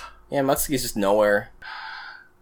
Yeah, that's a, that, I really like the cover for this, and it kind of disappointed me that it's not entirely representative of the story itself. That was me with 29 with the Sally hmm. cover. Fair enough. I do. I kind of like the Snively plot line, but at the same time, it's a little jarring given the last time Robotnik was captured. Like I know, like in the it like the last time Robotnik was vanished, he was an absolute mess. But at, and of course, like when he comes back, he realizes, oh great, my boss is back. It goes back to re- realizing maybe I shouldn't wish. Be careful what I wish for. So I guess I kind of get it, but it's also just weird to me because like He's he also- goes from having like. Oh, He- he's also like amenable like he like he calls him a big doof in that story as well. Like he's like he like enjoys working under robotnik because the whole joke is that like he doesn't really know how to think for himself and so he enjoys being subservient to robotnik. But then we have him being like i'm done with this shit and it's like what? Yeah, like, I don't mind this concept. I just wish it was built up more besides just like that throwaway gag from like a throwaway line from the issue where Robotnik comes back where he's like, ah great, my bot Robotnik's back. Like be careful like be careful what you wish for. But like because like with Snively after that there's kind of he goes back to just being kind of there to be bounce off of Robotnik and not really grovel, but like do what he commands and just kind of there. So it just feels weird to see him go like, "Oh, I'm gonna fucking destroy all of Mobius. I don't care if this plan is insane. I'm doing what you can't, boss." like it's just weird to see him like be that crazed to the point where Robotnik needs to team up with the crew briefly to stop him. we also get And you go on it's a fine story. I was going. That's what I was going to say. we also get a sneak peek of the next special, but we're just gonna skip past that because we're about to cover that special, Oh, yeah. being the Knuckles Chaotix Issue 1 special. Main story The Chaos Effect. Uh, I didn't even notice a sneak peek before. An amusement park is opened up on Angel Island, much to Knuckles' chagrin. The owner, Renfield T. Rodent, ends up leading all the freedom fighters into the Hall of Mirrors, who, aside from Knuckles, who just loses his natural ability to use his dreadlocks to glide, as well as his strength, Oh yes. gets trapped in the mirrors because it was an obvious trap from the get-go. While trying to figure out what to do, Knuckles ends up running into Charmy the Bee, Espio the Chameleon, Vector the Crocodile, of whom it's ambiguous as to if he and Knuckles still know each other because in a story we skipped, they did end up knowing each other, but he, we don't know because he's too busy rapping because it's the 90s. Uh, Mighty Armadillo and the robot companions Heavy and Bomb, the latter two of which Knuckles has apprehension towards trusting. This apprehension is assuaged by revealing that Robotnik had built them too well to the point they became self-aware and ditched him, giving the heroes their cache of power gems to help with defeating the Doctor. Robotnik's gloating is interrupted by a declaration of war from Knuckles, to which Robotnik responds by sticking a recently upgraded Metal Sonic on them. The heroes quickly gain the upper hand until Metal Sonic abruptly powers up into Metal Sonic Kai, the red titan that served as the final boss of the Knuckles Chaotix video game, playable on your Sega 32X. Knuckles uses one of the power gems to grow to giant size and fight him on equal grounds. The fight takes a turn as Metal Sonic Kai crashes into the Hall of Mirrors, but despite what one might assume, this frees the Freedom Fighters instead, and Knuckles uses his newly restored physical strength to finish him off before the two shrink back to regular size. Robotnik flees on one of the rocket roller coasters, because comic books, and Renfield is left to be captured by our heroes and arrested by a cop that looks like a Muppet. Uh, Sonic suggests that the group noticed that too. Sonic suggests that the group form their own team, but they all vehemently refuse. Still, Sonic dubs them the Chaotix, and we wrap up the story with a group pose and a call to write in for more stories. We also have Tag You're It, misspelled Your, where the Chaotix crew have a lighthearted gang of Tag and get momentarily interrupted when Espio stumbles into a mysterious stranger. But we're not covering that because we haven't gotten to the point where we're covering the Knuckles plotline yet, so blah, blah, blah, blah. We also get a story that is directly part of the plotline, which we're also skipping. I like how that story resolves like, no way! And then immediately gets followed up by the rest of the Chaos, Sans Knuckles hanging out together, just like working together. like, that, I don't know why they have that. Like, I know why Knuckles at least would be against it, given, like, he's a loner. But, like, it's just weird to me that the rest of them are against the idea, you know, like, immediately it's disregarded and they work together as a team anyway and hang out together. I I kind of like this story. I, I got like I a didn't of care for it stuff. myself. What?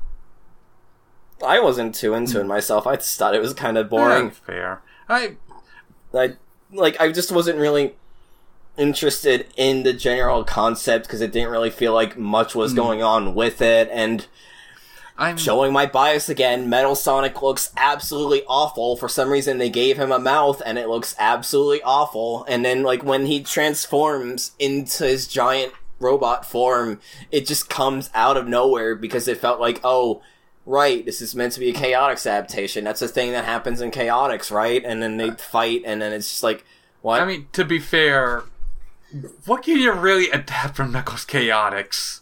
Like, it's a very i know. Like I don't blame them for struggling with this because there really is nothing much to that game, and like the whole Metal Sonic Kai thing just also comes out of nowhere in the game itself too. Like it's a weird thing. Like, as cool as the design looks, like it is kind of jarring in there too. How he just suddenly turns into a big. Freaky looking monster metal. Uh, oh yeah, I was looking at the metal design in this. They gave him a mouth and like actual eye, like yeah that's what i said Oh, that, that, I don't like this design hyper. Like, it's more Sonic like, but it also just looks off. it just feels like other ones like this island hedgehog in which it just kind of feels like they're just going through the motions being like here's this thing from the mm-hmm. game and then this thing and it's like it ties into something i almost forgot to mention is that at this point, Sonic just has Youngblood syndrome, in which they're constantly introducing new teams and groups of characters that we're expected to give a shit about. Because, like, we have the Arctic Mobians, the 40 Fathoms Freedom Fighters, the Down Under division of Freedom Fighters, and now the Chaotix. And, I mean, I like the Chaotix, but not because of this. Fair. I, I, like I said, I, I was at least fine with the first story. The second story is kind of just kind of there, I guess, to show off more of the Chaotix themselves, Sans, Knuckles. But like, it's it's neat to see them together, and I also. I sometimes just forget that Mighty was in this game as well, so I just associate him with Sega Sonic. But another weird little detail for some reason they heavily redesigned both bomb and heavy like and what seemed weird is i didn't realize this because i didn't see this in like when i was reading through the last issue we see the game designs of bomb and heavy in robotnik's monitor like where he's like it's showing like all of the members of the chaotix and the rat guy as like robotnik preview, sets yeah. up his plans and it's norm. It's like the normal design for those two. So I don't know why they changed them. Like Heavy looks like a ro like a completely different robot. Like I'm not sure how to describe him, but Bomb is just like this little cartoon, like cartoon emoticon guy with that does not speak, Yeah. but he goes in ping and he blows himself up. And but like Heavy says, like oh he can come back. Like Bomb can do this and like can pull himself back together later. So I guess Bomb. It just looks like it came out of like a Hanna Barbera Pac-Man Yeah. cartoon. Honestly, like it's it looks kind of like the the Orbinaut guys. Like it looks like them, but with a mouth, which is just weird to me. I don't get. I I don't get it. It looks. I don't like these designs. And also, I just forget just how the Chaotix used to look. At least like the, the trio of Chaotix. Like I'm kind of used to Espio's design. Like I've seen it a few times, but it's also still weird because I'm just used to the more smoother, like modern version. And uh, Vector just looks off to me because I'm used to him being so top heavy and buff. And Charmy, Charmy's about the same as he is in Chaotix and like a modern Sonic. He's just not. He doesn't repeat himself a lot as he does in like Heroes and Shadow. Thankfully. Ugh, I- for now. ugh. God, don't. Yeah, but I just I just was not really that interested That's in the story, unfortunately. But we do go into another story. Unfortunately, another story that I'm not particularly fond of. Issue 31, A Robot Rides the Rails. Oh yeah, this one. Sally, despite Nicole's protesting, ends up hopping onto a moving train of Robotniks, one carrying a new super robot known as the Dynamac 3000. The rest of the Freedom Fighters hop onto a newly modified plane to follow after her. Sonic gets briefly stunned by a SWAT bomb's laser, and Geoffrey St. John re enters the story being a fucking creep Yeah. by wrapping his hands around Sally from behind, Mm. faking out the reader into thinking it was a villain from the shadows and then just continues to be gross by kissing Sally on the lips before even explaining why he's here. And as mentioned in the Sonic Grams, he's now speaking with an Australian accent and using Australian slang. Sonic is able to catch up with the train right as the failsafe activates the Dynamac itself, and the crew need to work together to account for the mecha's strength and adaptability. There's a good amount of detail into like what its weaknesses are, what its strategies are, but we're already going to have a very long episode here, so forgive my brevity. The Freedom Fighters manage to take down the Dynamac, and while looting the train for supplies, Geoffrey once again kisses Sally in a panel I can only describe as uncanny, and the comic ends with some love triangle bullshit as Sonic clearly expresses jealousy about the situation. Don't like the story. I don't like it either. I know there's like another Knuckles story that we can't really talk about yet. Do you want to bring up the rotor? Sub- No, let's just talk about this Okay. first. Let's just con- linger Yeah. on this first. Um, yeah, this is the point where we're starting to have Penders' art start to crack, I feel, because otherwise it was fine. But now we're getting points where I feel like the characters are just frequently off model and the proportions keep changing on characters. Like, Yeah. Sally just sometimes just starts looking more human like, and as I alluded to earlier, there's a scene where the two of them are kissing and they just look much more anthropomorphic and human in a way that even I, as a furry, find uncomfortable. right. Antron also looks a little weird. He's got like the regular, like big rounded eyes rather than his like tiny little beady ones, which is kind of jarring. Also, I just did not want Geoffrey to return. I don't like. I was like reasonably decent on him in the Sally miniseries, but that's because it was a self-contained story, and I didn't want to keep having him show up. And now he's showing up more, and I don't care. Yeah, I known about Geoffrey beforehand, and like this was why I was so nervous about him when we were going through the mini series because he's just, I just do not give. I just do not like love triangle bullshit, and I just find him to be annoying and kind of creepy. With just how affectionate he is to Sally, especially since like the way it's drawn just looks weird. He like it doesn't help that Geoffrey himself like kind of goes like frozen face sometimes. Like he like he just looks like it looks like a Disney cartoon character. Like older Disney, but like mixed it with an anthropomorphic design, so it just looks off. Like sometimes the art looks fine, other times it just looks kind of creepy because almost like like they're they're humans in costumes, you know, like they're wearing a furry bodysuit and have mascot heads, and it just looks gross. Especially with how they have more human like head shapes, with like the Right. jaw lines. That's really a part that makes it so weird and uncomfortable looking. I think I would like the story more if it just wasn't for Geoffrey, because like the rest of it, like the fight's fine, and I like like the action itself. I just don't like Geoffrey. Also, one thing I did want to note was I we it's been brought up before, but like Nicole's a lot more had a bit more personality. Like she's at the start of the issue, like you have some banter between her and Sally, with Nicole warding her, uh, trying to get her to like uh, not go with this risk and like Sally ignoring her like and Nicole's getting annoyed with it. Like I kind of like this portrayal of Nicole of her actually them remembering, oh yeah, Nicole is not just a computer, she's an AI with like that's developed sentience and is friends with Sally. So I kind of like this portrayal of Nicole and hope we see more of it in the future. The next story, Tundra Road. Rotor is woken up by a cry from help from his mom via an old walkie-talkie she had given to him as a gift. He ends up using his bathysphere submersible from way back in the miniseries uh, to make his way through yet another maze the reader is implored to follow before ending up at the frozen North Sea, aka his hometown. Reminiscing over his mom and baby brother Skeeter, he realizes that everyone is under a trance and learns that this is Robotnik's doing as he detonated a neuron bomb to begin his takeover of the frozen North Sea.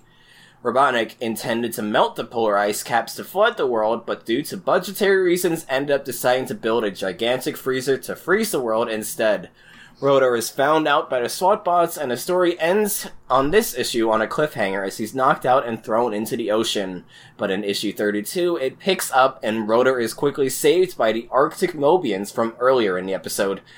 They team up and use a literal Trojan horse to destroy the SWAT bots, but are unable to undo the brainwashing on all of the others, and the all of Rotor's family and the various other brainwashed Mobians are left stranded on an ice floe.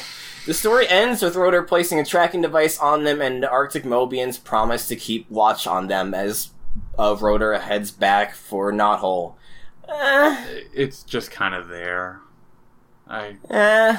I liked the redesign of the SWAT bots to have like Yeah, ice cube heads cute. because they reminded me of the robot maid from the Jetsons. I was just thinking like those penguins from po- uh, I think it was like uh, not Scarlet and Violet, uh, Sword and Shield, like the ice block guys. I forget their name. Yeah. Ice Cubes. That's it. Yeah. Ice cube, yeah. I guess it's fine.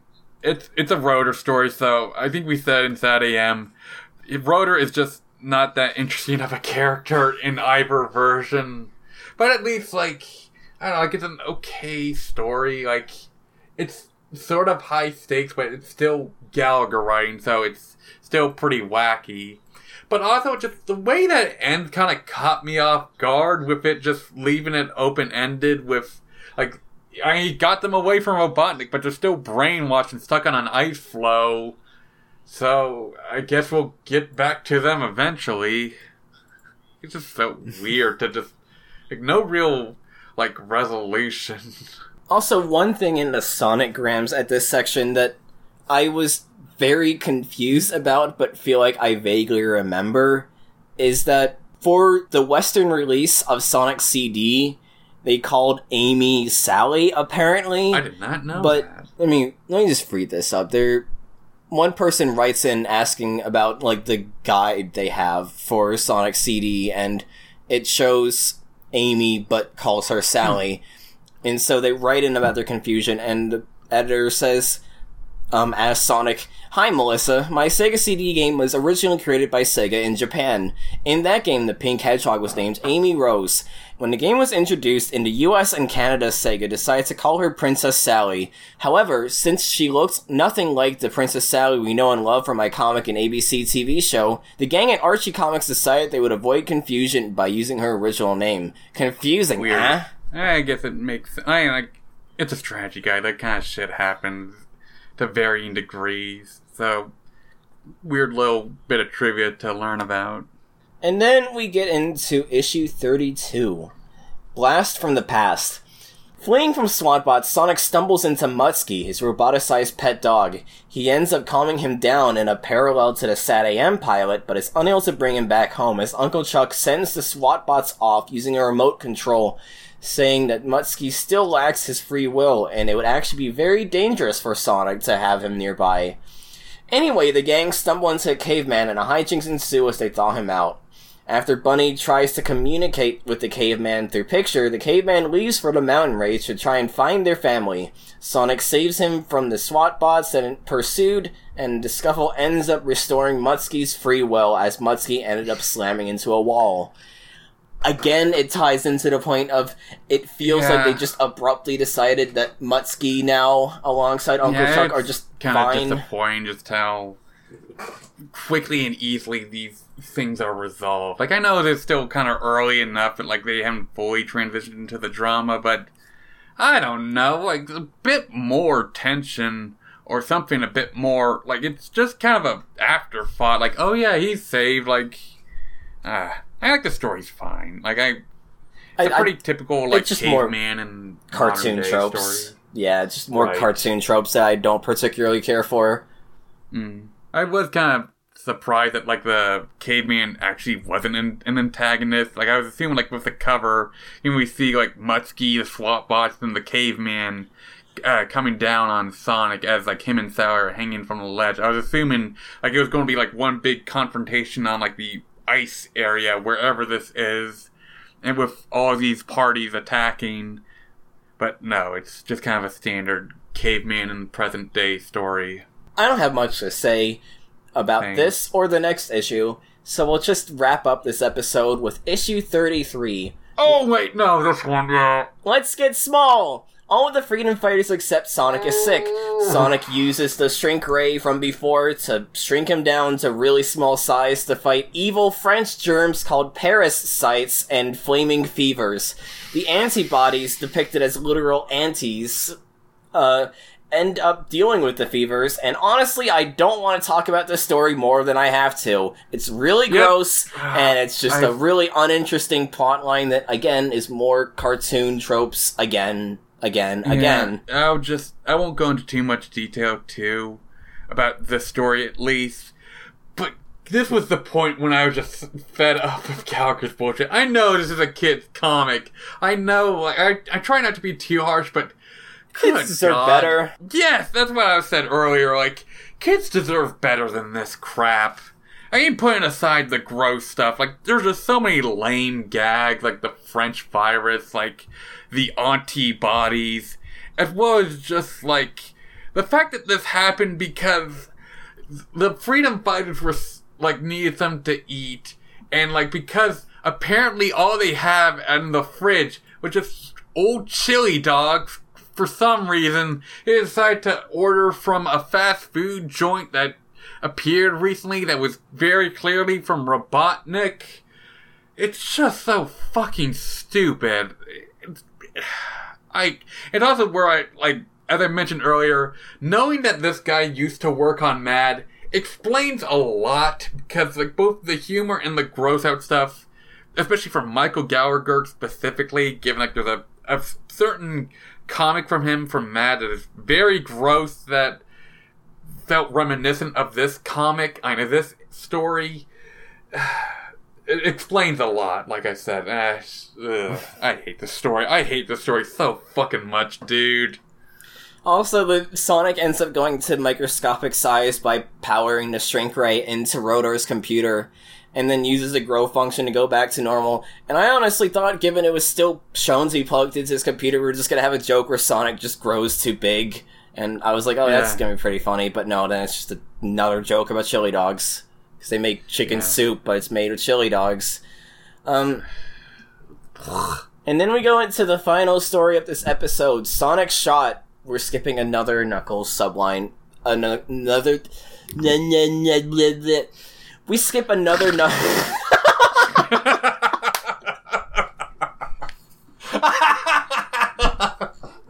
God damn it.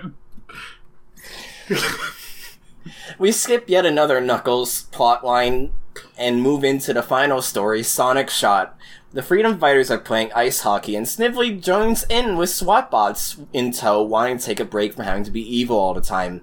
Though he promises no tricks, Robotnik decides to up the ante by wagering the winner take all bet, in which the Freedom Fighters win their freedom, and Robotnik in turn wins complete subordination.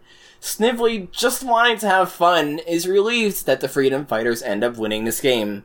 It's just a nice little fluff page Yeah. filler, as Vespa put it. I do like, again, this more nuanced take of Snively that Penders is continuing to do, that he's just like, I don't want to have to deal with being evil all the time. I just want to play hockey.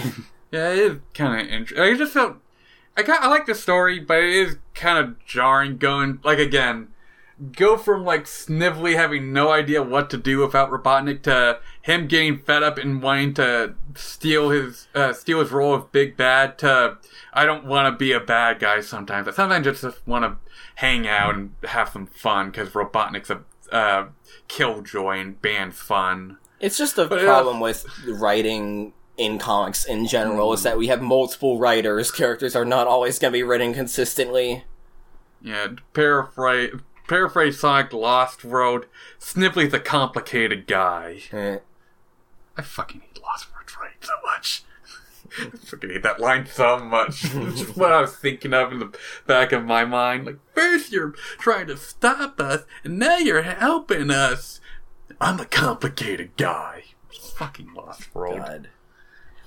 And then the comic Anyway, the comic wraps up with a preview for a new special titled Supersonic versus Hyper Knuckles, but we're gonna cover that in the next episode as we move into the opinion zone. Wait,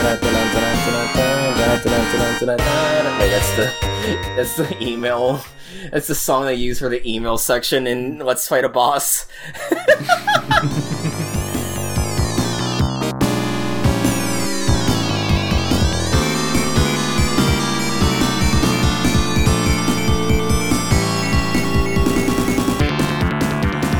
Um, it's hard to say my opinion on this because I feel like my opinions on this batch as a whole I can easily articulate, but putting it to just this section here that we're covering on this episode, I don't really know how to put it. I think I just think it sucks though. Like I said that at the top that it just feels like the story is just spinning its tires. Like we've got some ideas of storylines going on, but we also just have a lot of fluff that's just not really that interesting. I hmm. I was just getting a bit frustrated reading this. Also, they did my boy Metal dirty. Damn it, Gallagher. Yeah, I I think I'm kind of the same boat as you. Like I, besides some of the tail stuff, I they're they were just kind of a forgettable batch, and like it, I didn't know much about these stories going in, so like when I saw the covers, I was thinking like, oh shit, this is when things start to really pick up. But no, we're still just kind of in that transitory phase, and I feel disappointed for hyping every everyone up like beforehand. like, oh man, this is when the comic starts to pick up the pace, and it kind of does sometimes. Other times we get issue thirty three. yeah. Like that that story is just the benchmark of how bad these comics can get, I feel like. Mm-hmm. At least like how this early bad the early stuff can get. But like well I don't hate this batch as much as I think you do. I do can I can agree that it is a pretty dull batch of stories. Like a lot of pretty typical like comic or not not so much comic but like cartoon tropes you've seen a dozen times and we'll see a dozen more played out the way you kind of expect them to. A lot of lame gags. Mm-hmm. And it's Most just of my not great. most of my hate for this, I don't even say it hate. I think it's a strong word. Again, it's just a matter of I Yeah, tend fair. to speak very passionately and it's easily like construed as me hating things way more than I actually do.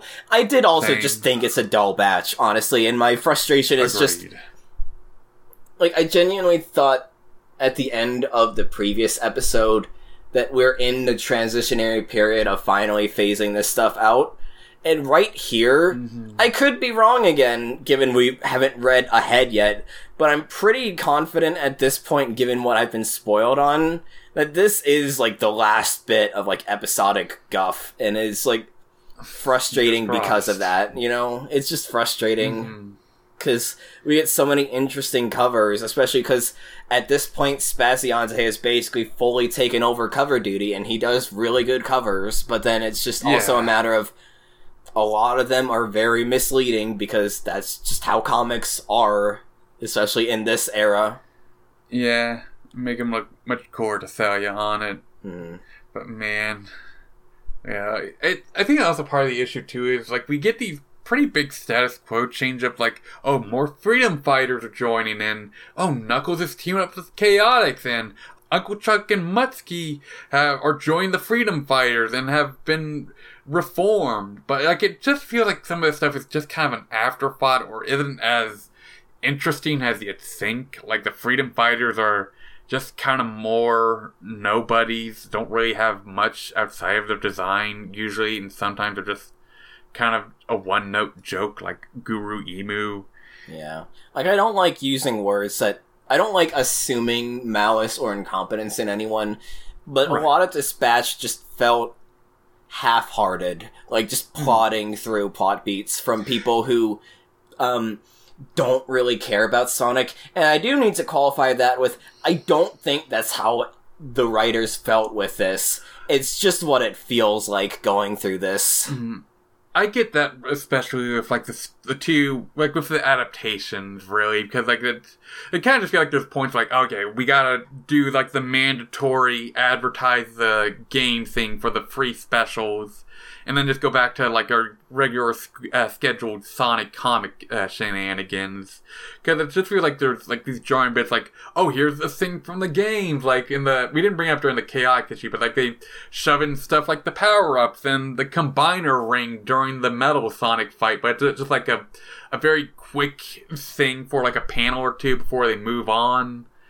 And, Like if the reminds me of when like Sonic just thing. inexplicably gets his insta shield in this Island Yeah, Hedgehog. where it's like it's like bam, bam, bam. Like here's like this element from the game, and here's this like object from the game, and it's just like, d- did you just play the game for like five minutes and go, here's this thing that we're gonna feature, and then this thing that we're gonna feature? Like, it's just not interesting to read.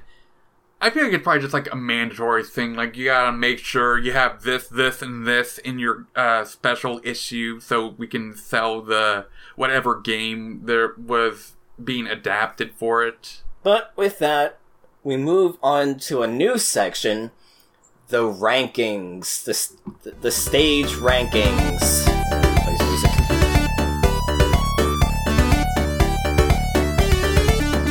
A new section where we're gonna highlight our favorite and least favorite issues of the comic, just because I thought it'd be neat to give its own section. For this batch, it's hard for me to say what my A rank, my favorite uh, issue is.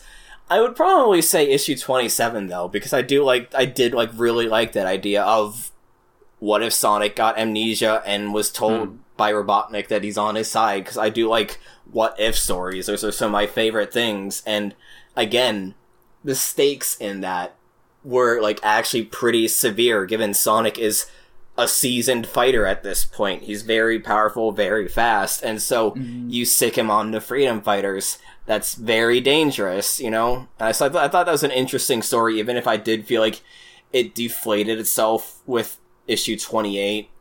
In my head, I like the idea of I don't know how it would be paced. Would be like twenty seven has that going on, maybe even just like building up to it for the entire issue. 28 has like the main fight, and then 29 ends up having like Sally get roboticized, and then they got to figure out how to deal with that and undo it. But like, ah, whatever. It's wishful thinking.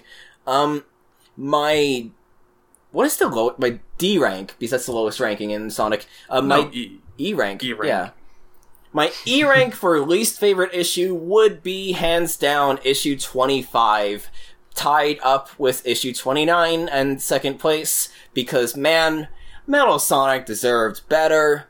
Uh, and also, like we mentioned, the page layouts are just almost unreadable at points Mm. for 25. And in 29, we went into a lot about how really annoying all the characters' decisions are, how it doesn't make any sense, and oh god, why is Dulcie here, you know? Yeah. For my favorite issue, I'd say Sonic and Knuckles, honestly. Like, I know we said, like, the. For one thing, we didn't go over the second story because we gotta save that for later. And I know we said the Sonic and Knuckles, uh, like, adaptation did feel like kind of a retread of this Island Echidna, or whatever This it was Island called. Hedgehog. This Island Hedgehog, thank you. But I honestly, I, I think what made this work for me is it's the most we get to see of Knuckles. Like it's because my Knuckles bias. I fucking love Knuckles. He's one of, been one of my favorite characters since I was a kid. I really think that like Penders surprisingly nails, for the most part, how he would be portrayed later on It's like this uh, gruff loner guy stuck on like the angel floating island who has like kind of a rocky history with Sonic and but like he still like is a good guy. Like he keeps he's very protective of his island and he takes his role as the guardian very seriously. It's, i very much appreciate how penders handles him in this issue and especially like how I will get more into it when we talk about the Knuckles stuff later, but I there's the way he's portrayed in the second story also shows like some of his flaws, like his like uh he can get very like riled up easily and like gets fooled like as like he brings up like in the first story he's fooled easily and doesn't like to be fooled like messed with. Like i said it's surprisingly prophetic of how knuckles would be handled in some later stuff both like the good and the bad and i kind of enjoyed that. As well as just like even if the story the last story was kind of like a simple kind of page filler thing. It, it was kind of neat seeing more of this interpretation of uh, the floating island where it's not just Knuckles and the little critters you save from the badniks. Like there's like actual animals and things that happen on the floating island. Even if the Knuckles dingoes look used to. absolutely nightmarish and pasted in. Yeah, Um, but go on. yeah, weird little thing like the like when Knuckles and the Kangaroo Kid are uh looking uh, getting back to the Kangaroo Kid's mom. They uh, escape a pack of dingoes, but rather than like dingoes running on all fours, it's like a group of like dingoes running in like a like a race or something for some reason. Well, it's meant to be a stampede, but it just looks really Yeah. awkwardly drawn in a way that's really funny. But yeah, like I like I said, I love Knuckles, and I think this story did like some did him surprisingly well. Unsurprisingly, least favorite issue is issue thirty three, mm-hmm. with the runner up being the Tails. I think I wrote down the Tails miniseries, but I think it's more the Tails story that leads into it that I fucking hated. Thirty three, specifically the Let's Get Small story. I again, gross out aside, I'm just tired of Fantastic Voyage stories in general. It's a played out concept in my mind. And it's just lot of lame jokes that feel like something from the start of this. I genuinely believe that, like, even if you're a kid, you deserve better than, like, lame jokes about viruses and antibodies. But that's gonna do it for this episode of Title Pendering. Tune in to the next episode where we wrap up this arc, go through an entire mini series in which the word count of it is about the length of a previous episode of ours, and end up with the fall of Robotropolis. Stay pendering, penderheads. Got a juice.